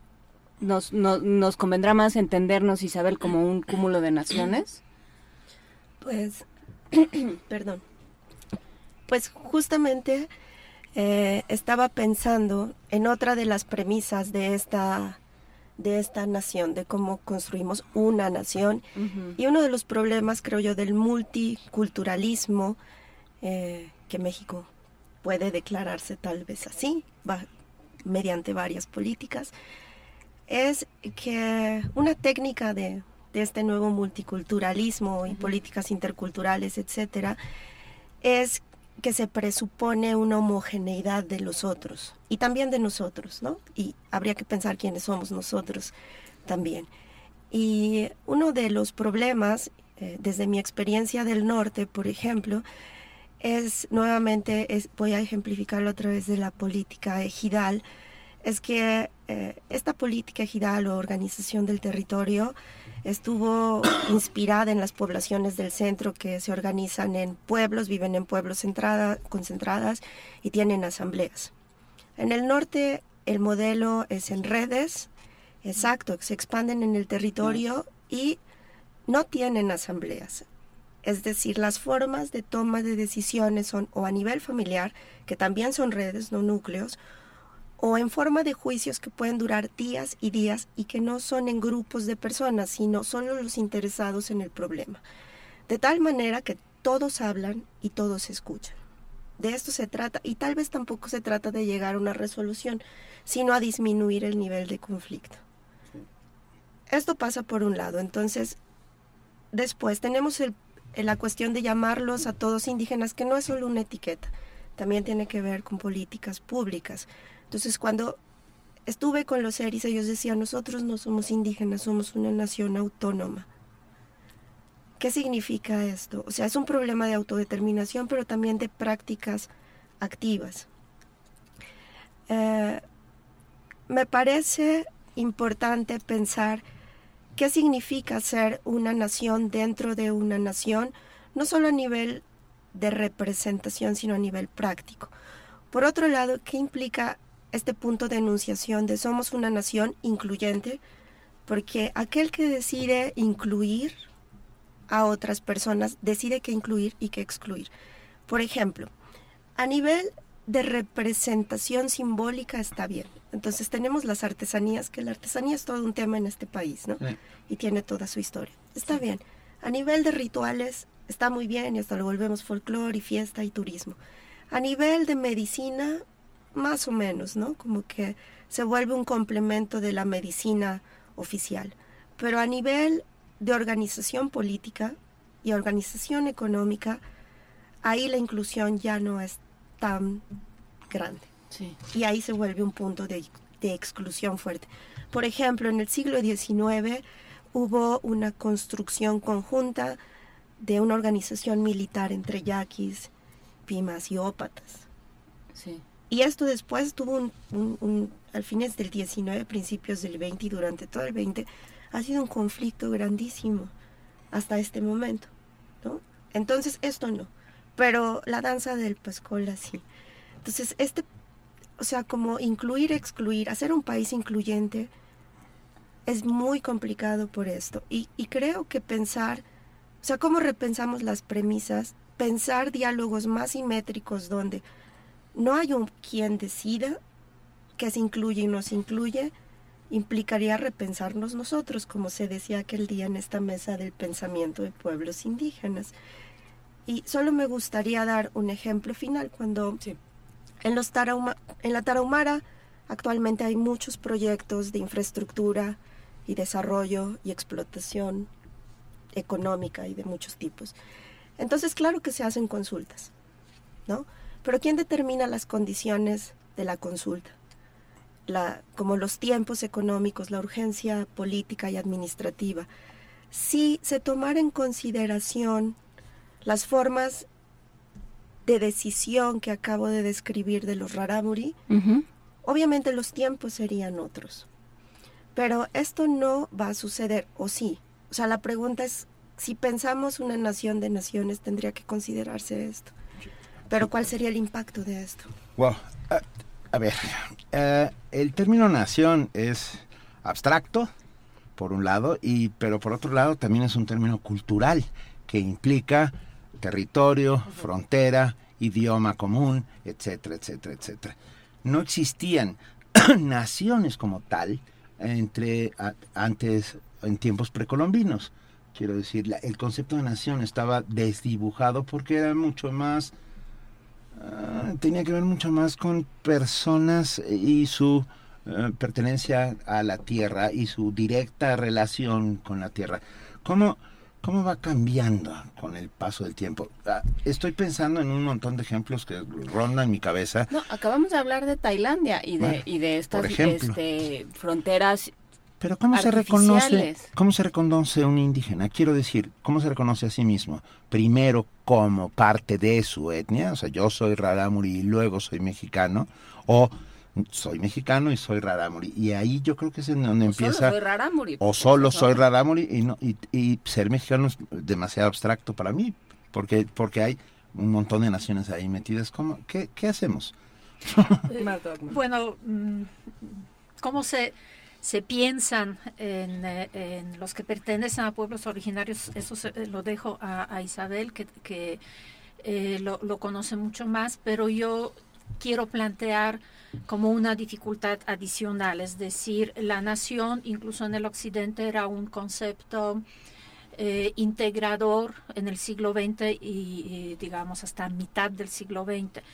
Pero hoy eh, incluso los mexicanos, digamos, eh, mestizos, en, eh, tienen identidades distintas y múltiples. ¿sí? Es decir, el, eh, cuando estamos hablando de multiculturalismo o estamos hablando de la cuestión, por ejemplo, de pueblos indígenas, ¿dónde quedan lo que son los individuos que tienen identidades mixtas? Por ejemplo, los que sí indudablemente tienen identidad, que es identidad indígena, pero ya viven en ciudades porque pues hay migración, o por ejemplo, los que migran por, cuestiones de trabajo, o los que eh, eh, t- tienen raíces eh, no solamente individuales, sino familiares, que son raíces complejas. ¿no? Yo creo que un modelo de nación en el siglo XXI tiene que dar cabida no solamente a lo que son identidades colectivas, que son muy importantes, pero también a las, a las nuevas identidades que surgen de las mezclas ¿no? de, de estas identidades colectivas. Y yo creo que... mm, que si no lo hacemos de esta manera, el, eh, eh, si- siempre vamos a ver a, a los pueblos originarios eh, eso como identidades homogéneas que, que probablemente tienen una identidad colectiva mucho, mucho más fuerte de la que tienen los mexicanos, pero eh, es peligroso. Yo estoy pensando en, eh, por ejemplo, experiencia de Nueva Zelanda, de Canadá, que fueron naciones pioneras en todas esas políticas multiculturales y además le han dedicado mucho recurso económico, incluso mucho recurso político, porque tienen representación y cuotas precisamente para integrarlos en el sistema político. Y pues de cualquier manera, no hay una sola nación, sino más bien hay como eh, como una identidad incluso utilitaria en el sentido de que por los derechos que, les dan, e- eso es muy visible en Canadá, por los derechos que les da eh, eh, el Estado por pertenecer al pueblo originario como una forma de recompensa por la conquista y la exterminación, pues hay cierta identidad o cierta relación con el Estado canadiense, pero no hay una alguna lealtad o algún sentimiento de pertenencia. Entonces no se puede hablar de, de una nación. ¿no? Yo no sé si se puede hablar realmente de, de la nación de las naciones es también este famoso mito en Estados Unidos de melting pot que Sí. pues, co- como que nunca nu- nunca realmente se fundió parece en eh, y, y yo creo que eh, es eso, es un buen momento para, para rediscutir o, o para abrir un debate. Nada más que yo creo que tiene que ser un debate eh, que, que parta también desde, por ejemplo, lo que son las políticas públicas, porque yo creo Claro. que las políticas públicas sí tienen una gran capacidad, por lo polémicas que son, de despertar esos debates. Por ejemplo, mm, la cuestión no sé, de equidad de género. Eh, O sea, digo, yo, yo recuerdo cuando yo llegué a México, equidad de género, pues no se discutía más allá de, algunos grupos élites. ¿sí? Hoy mm, es un tema que estaba escuchando un programa así de esos programas horribles de, de talk show ahí y entonces una de las mujeres ahí dice es que yo sufro mucho de violencia económica y lo que yo pensé, dije, wow, o sea, qué capacidad de integrar un discurso, ¿no? Yo no sé si sabía lo que era violencia económica, pero ahí se estaba quejando, ¿no? De, que sufría mucha violencia económica. En, eh, lo tenemos, por ejemplo, en el caso, no sé, en el tema de que también es muy occidental de mm, matrimonios entre personas del mismo sexo. El tema de, de pueblos originarios pues, no se discute, o sea, no, no no está siquiera en el imaginario de los mexicanos como un pendiente identitario. Económico, sí, de acuerdo, ¿no? Y sí, en el sentido de, renacimiento de, mm, eh, de, uso turístico eh, para el extranjero y de menor grado para el interior de, toda, de toda esa cultura, sí, sí, se ha puesto de moda, hay alta costura con motivos... Robada. Hay alta costura robada porque eso también ha pasado. Tú, eh, Isabel, has trabajado idea de nación en los Raramuris. ¿Cómo ven al Estado, no? Los Raramuris. Sí, ese es mi proyecto. ¿Y qué te encontraste? En curso. Pues, mira, eh, no sé, eh, Creo que es una pregunta difícil porque es algo que estoy aprendiendo en este momento. Cuando, creo que cuando uno comienza a construir con los otros eh, conocimiento, que esta es un poco mi idea, construir las preguntas con los otros y no solo pensarlas nosotros, sino realmente dejarnos impactar por sus preguntas, por no incluirlos, sino realmente que ellos estén aquí, ¿no? Y por eso su programa me gustó tanto, como escuchar que ellos dicen, aunque a veces nos, pues no nos guste tanto, ¿no?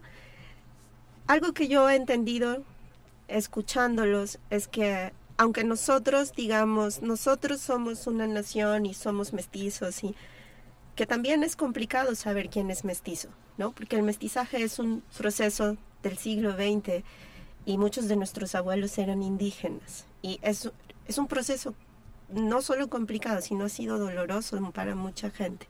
En muchos sentidos, habría que repensar qué significa no ser indígena, ¿no? Esto por un lado. Luego, cuando uno dice, bueno, nosotros pensamos que yo soy mestizo y los otros son indígenas, así homogéneamente. Y resulta que no es así. Entonces, trabajando con los Raramuri me he dado cuenta que ellos no piensan nosotros somos indígenas y ustedes son mestizos. En cierto nivel sí, cuando hay que negociar. Son posiciones, pero a veces también lo que opera es un sistema de parentesco. ¿Cómo es un sistema de parentesco? Como padre, madre, ah, ¿no? Su sistema, no el nuestro. Colaterales, abuelos, etcétera. De tal manera que este sistema de parentesco parece regir y organizar su universo, y entonces los seres humanos no somos como una cosa, sino somos diversos per se. Para nosotros el ser humano es algo homogéneo, para ellos es algo diverso per se. Entonces, lo que trato de decir es que estamos en algo así como regímenes de alteridad diversos y tendríamos que negociar en principio con esto, saber que lo que para nosotros es natural, absolutamente natural, para otros es no lo es y que entonces, o sea, no solo la nación, por ejemplo, sería una posición. Para ellos me decían, así, un ejemplo simple, el gobierno es el papel que les llegó del gasoducto, ¿no? Diciéndoles, por aquí va a pasar. El gobierno es el señor que les llevó el documento. El gobierno es el gobernador del estado. El gobierno es el señor de la federación que llegó. El gobierno es todo eso, ¿no? O sea, no le llaman ni siquiera Estado. En este caso le llaman gobierno y es importante saber por qué le llaman así. Eh, pero también este es en el caso de un ejido. En el caso de otro ejido, porque los rarámuri son muy diversos, son más de 100.000 personas y no se puede hablar de los rarámuri.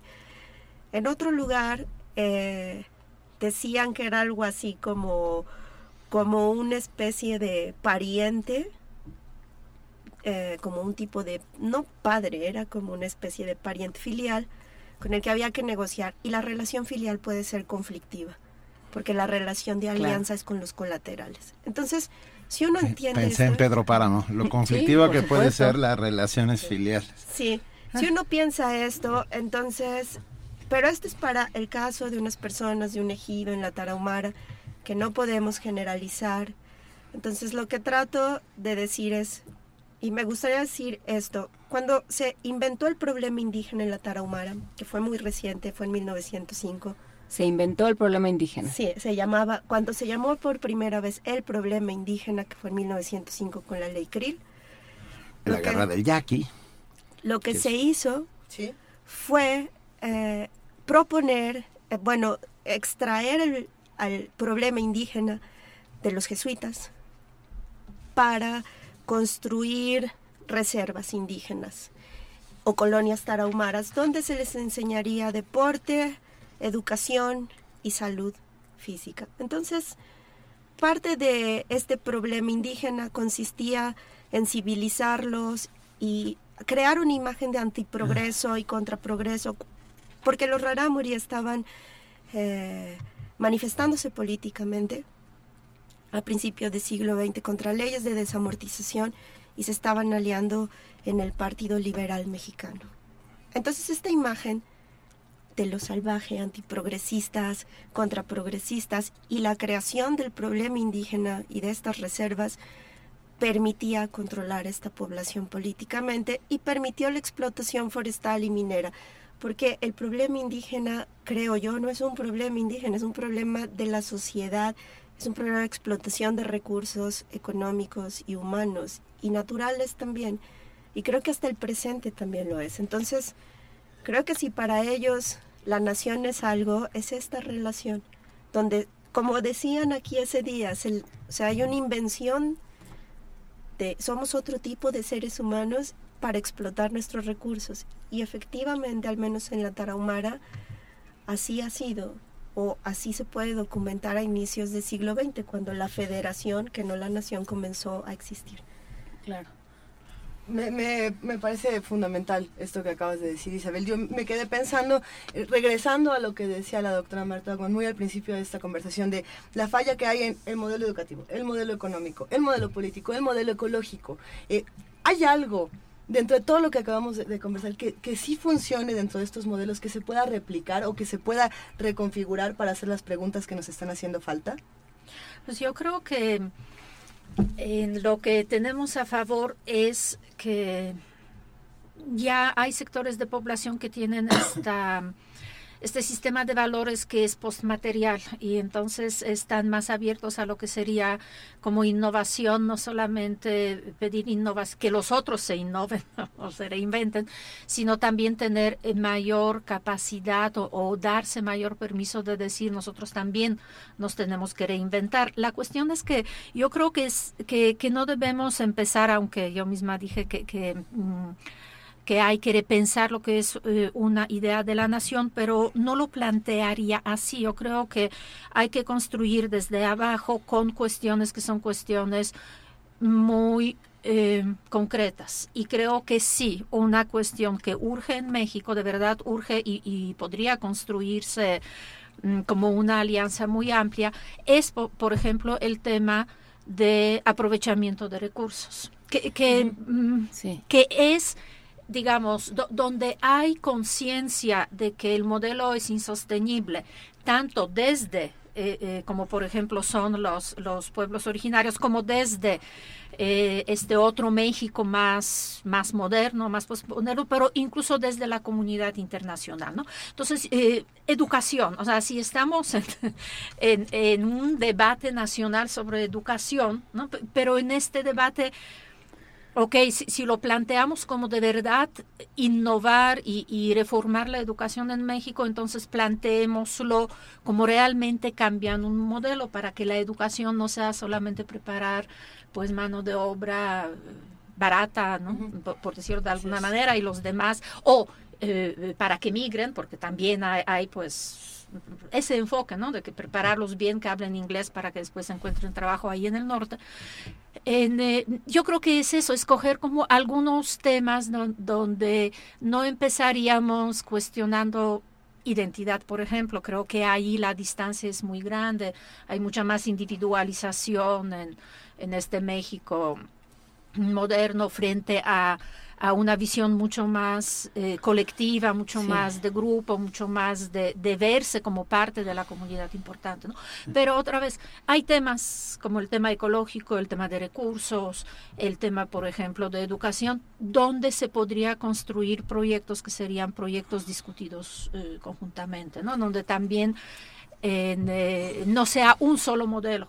Ese es también un problema de México que, que es eh, no solamente las políticas, sino la imaginación es muy centralizada, entonces se quiere tener la solución del problema. Yo no sé si ustedes recuerdan eh, eh, hace una década cuando también estaba en debate el problema de contaminación en, en, Valle de México. Yo recuerdo cuando dijeron, no, es que unos japoneses propusieron ahí dinamitar la, mitad de la Jusco y entonces la contaminación se va a ir del valle, ¿no? Y, y eso me parece como como muy, eh, muy como se piensa en México, una sola solución para todo, ¿no? Así grande y además así como espectacular. Espectacular, exacto. Cuando tú dices, no, no es así, tienen que ser pequeños proyectos, tienen que ser proyectos locales dentro de un modelo donde vamos a decir eso.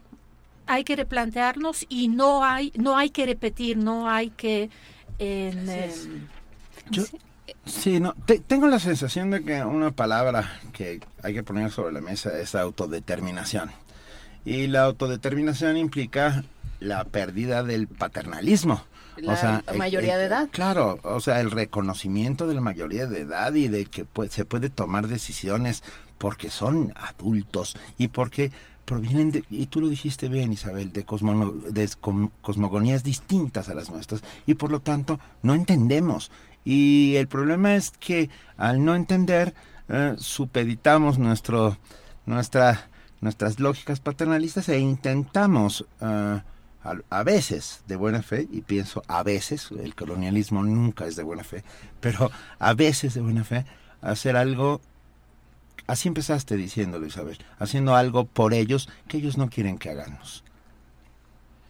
Sí, ah, bueno, tal vez yo iría un poquito más lejos. Venga. Por favor. Y, Por se agradece. Y diría como un maestro nuestro, eh, todos somos nativos, incluso aquel que no quiere serlo. Y yo diría algo así como autodeterminación de la realidad. ¿Y qué significa esto? Eh, significa, por ejemplo, que cuando se va al médico, como si uno se pone en esas posiciones, yo no quisiera que todo lo que yo soy como existencia fuera un complemento. Y, y no solo un complemento, sino que fuera falso. ¿Por qué? No porque yo quiero que el médico crea lo que yo creo, sino porque tiene efectos concretos en mi salud y en mi experiencia, como todas nuestras emociones. Entonces, el, eh, como el caso de la salud es muy claro, ¿no? Como enfermedad. No es una creencia, no es... O sea, podemos ponerle mil palabras, ¿no? Creencia, cosmovisión, cosmogonía, pero pensemos en los efectos. Y políticamente también hay efectos. Cuando estudié la explotación forestal y de los tarahumaras y las soluciones que ellos me daban, si traduzco a nuestros términos lo que ellos me decían, que era básicamente ustedes tienen que ser un poco mejores personas. En política pública podríamos hacer, por ejemplo, eh, cursos de relaciones interétnicas, no para ellos, ¿no? sino para la población ah. y, para la ah. población local mestiza que está ahí, que también se casan, que también, es decir, un, un árbol tarda 10 años en crecer, los niños también, mejorar las relaciones locales y entonces quizá en 10, 20 años las, las decisiones pueden cambiar para explotar el bosque. Y creo que si uno toma en serio lo que ellos dicen, en el sentido de los efectos que esto puede tener, o sea, uno no tiene que creer lo que ellos creen, ni ellos tampoco están convencidos de lo que nosotros somos. Entonces, no es una cuestión de hablar su lengua, sino, y, y quizá me voy a ver muy atrevida, sino de que por ejemplo, en la radio de cuántas lenguas se hablan en esta ciudad. de que en esta radio también se hablen otras lenguas, ¿no? Para esta gente, no para nosotros hispanohablantes, sino eso, no ser incluyentes, sino abrirnos a esto. Completamente. Imaginar otros mundos, efectivamente, porque aquí están. Esta frase de la, Me doctora. Mar- Marta Ockman que dice, la imaginación es muy centralizada. No vamos a quitarle lo centralizado a la imaginación, doctora. Ya se Lament- me acabó el tiempo. Y Sí, no, la- no resolvimos el problema ver, en media no, hora. ¿Qué cosa? Perdón, pero creo que esto no se puede quedar así y tenemos que, que repetirlo. Tenemos que volver a sentarnos, tenemos que seguir hablándolo y tenemos que seguir hablándolo mucho tiempo. Pero a mí me gustaría hacer una suerte de muy pequeño resumen gracias a Pedro Lucio que nos mandó un Twitter Ujú. que dice hay que reconfigurar políticas públicas, no hacer el puente para el río inexistente. Cre- Creo que, que ahí está parte del truco de todo esto, no seguir haciendo puentes para cruzar ríos que no existen. Millones de gracias, de verdad, doctora Marta Ockman, profesora de la Escuela de Gobierno y Transformación Pública del Instituto Tecnológico de Monterrey, y muchísimas, de verdad, muchísimas gracias, sobre todo por haberte, por haber, por haberte encontrado, porque nos, porque nos encontraste tú a nosotros. Isabel gracias. Martínez Ramírez, doctora en etnología por la UNAM e investigadora del Instituto de Investigaciones Históricas de la UNAM. Insisto, Gracias. esto no se va a quedar así, ¿no? No, no, no, vamos a seguir. Vamos a insistir, vamos a insistir, por supuesto que vamos a insistir. Muchísimas gracias. Nosotros estamos a punto de despedirnos, pero no sin antes escuchar lo siguiente. Rancho Gubiña, con Claudia Martínez en Zapoteco.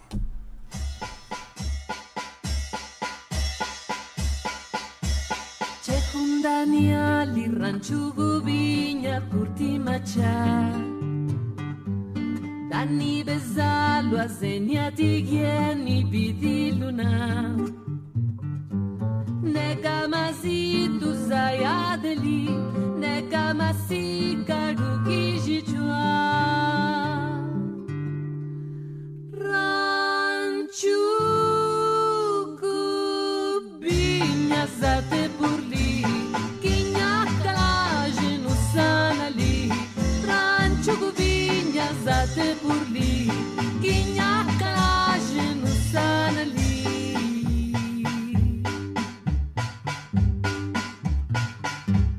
Cassiri gel, teliriru je do laj do doa. Sviete na laje, kašunku vini, niguna. Para mi žela šunaši do, rabati paka dindanino. Ranču. zate burli Kinja kaže nusana li Ranču gubinja zate burli quem há coragem no sanali.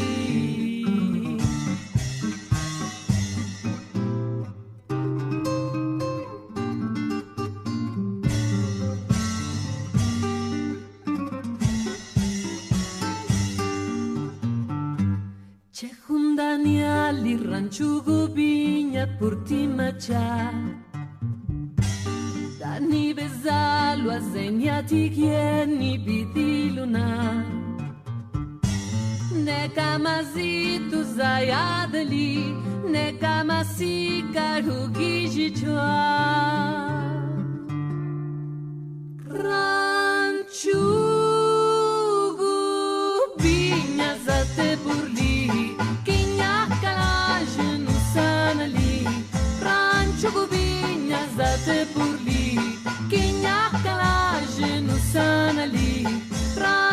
Ranchugu binha zate burli Kinha calagem no sanali Ranchugu binha zate burli Kinha calagem no sanali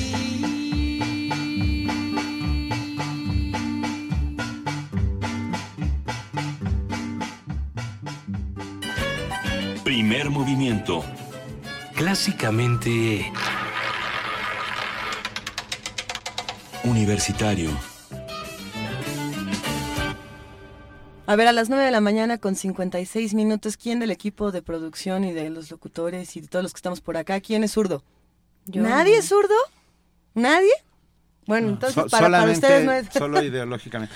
Para Exacto. Pablo Gómez, que No. se presumía de zurdo natural, háganme el favor. A ver, Ricardo Domingo nos escribe, la verdad solo existe en comunidad. Metafísica de la expresión de Eduardo Nicol. Gracias, la verdad solo existe en comunidad, me gusta mucho. Bueno, pa- para los que piensan zurdo, para los que piensan derecho, para los que sí, para los que no, ahí les va la siguiente nota.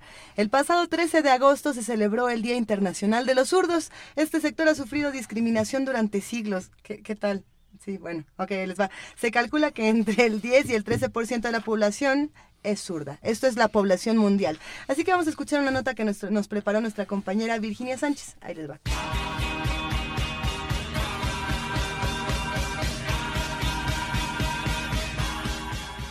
¿Sabes qué tienen en común Beethoven, Isaac Newton, Leonardo da Vinci, Miguel Ángel, Chaplin, Greta Garbo, Fidel Castro, Nietzsche, Maradona, Pelé, David Bowie, Jimi Hendrix, Woody Allen y Ned Flanders? Que todos son zurdos. Esta condición natural caracteriza al menos al 10% de la población mundial, lo que representa más de 745 millones de personas. Ante la discriminación que esta población ha vivido durante siglos atrás, como lo demuestra la quema de zurdos en la Edad Media, al considerarlos servidores de Satanás, desde 1992, cada 13 de agosto se conmemora el Día Internacional de los Zurdos, fecha instaurada en Inglaterra para difundir las características de esta habilidad y así reducir la estigmatización de quienes utilizan más el lado izquierdo del cuerpo. El doctor Óscar Prospero García, investigador del Instituto de Fisiología Celular de la UNAM, explicó qué determina que una persona sea zurda. Digamos que hay un componente genético hereditario. La zurdería corre por familia. Entonces, si uno de los miembros de la familia, papá o mamá, es zurdo, hay una probabilidad relativamente alta, un 25%, de que el hijo o hija tenga esa preferencia por usar la mano izquierda. Hay una serie de genes que determinan, ¿verdad?, la organización del cerebro. Todavía está en procesos de entenderse cómo es que se da esta organización por medio de estos genes, pero estos genes organizan el cerebro y entonces pareciera ser que ese componente que viene por familia se expresa de una manera de tal forma que pues el hijo termina siendo izquierdo, es decir, que maneja más las cosas con su mano izquierda. Aunque los estigmas hacia este sector poblacional no se han sustentado científicamente, basados en las dominaciones respectivas del hemisferio izquierdo y derecho del cerebro. Al respecto, habla el especialista. Ha habido mitos en los cuales se dice que los zurdos pueden tener menos capacidades para algunas cosas, como por el pensamiento lógico, ¿verdad? Porque como la dominancia de los derechos es por el hemisferio izquierdo, y bueno, el hemisferio izquierdo se caracteriza por ser lógico, por ser el matemático, por ser el que sabe jugar ajedrez en caso de que sepa la persona jugar ajedrez. Mientras que el hemisferio derecho que controla la parte izquierda del cuerpo es el creativo, es el que sabe arte, es el que puede componer música y todo eso. Entonces se dice que los zurdos pues tienen menos capacidad lógica, matemática, pero la verdad es que las pruebas no han sustentado eh, esta situación, entonces hasta ahorita lo consideramos un mito. El doctor Prospero destacó la importancia de revertir esta visión negativa sobre los zurdos, sobre todo en los niños, para no bloquear o reprimir su desarrollo. Para Radio NAM, Virginia Sánchez.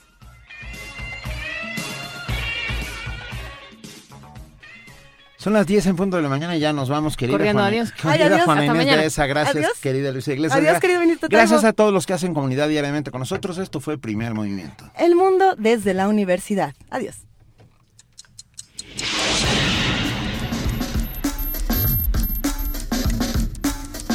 Radio UNAM presentó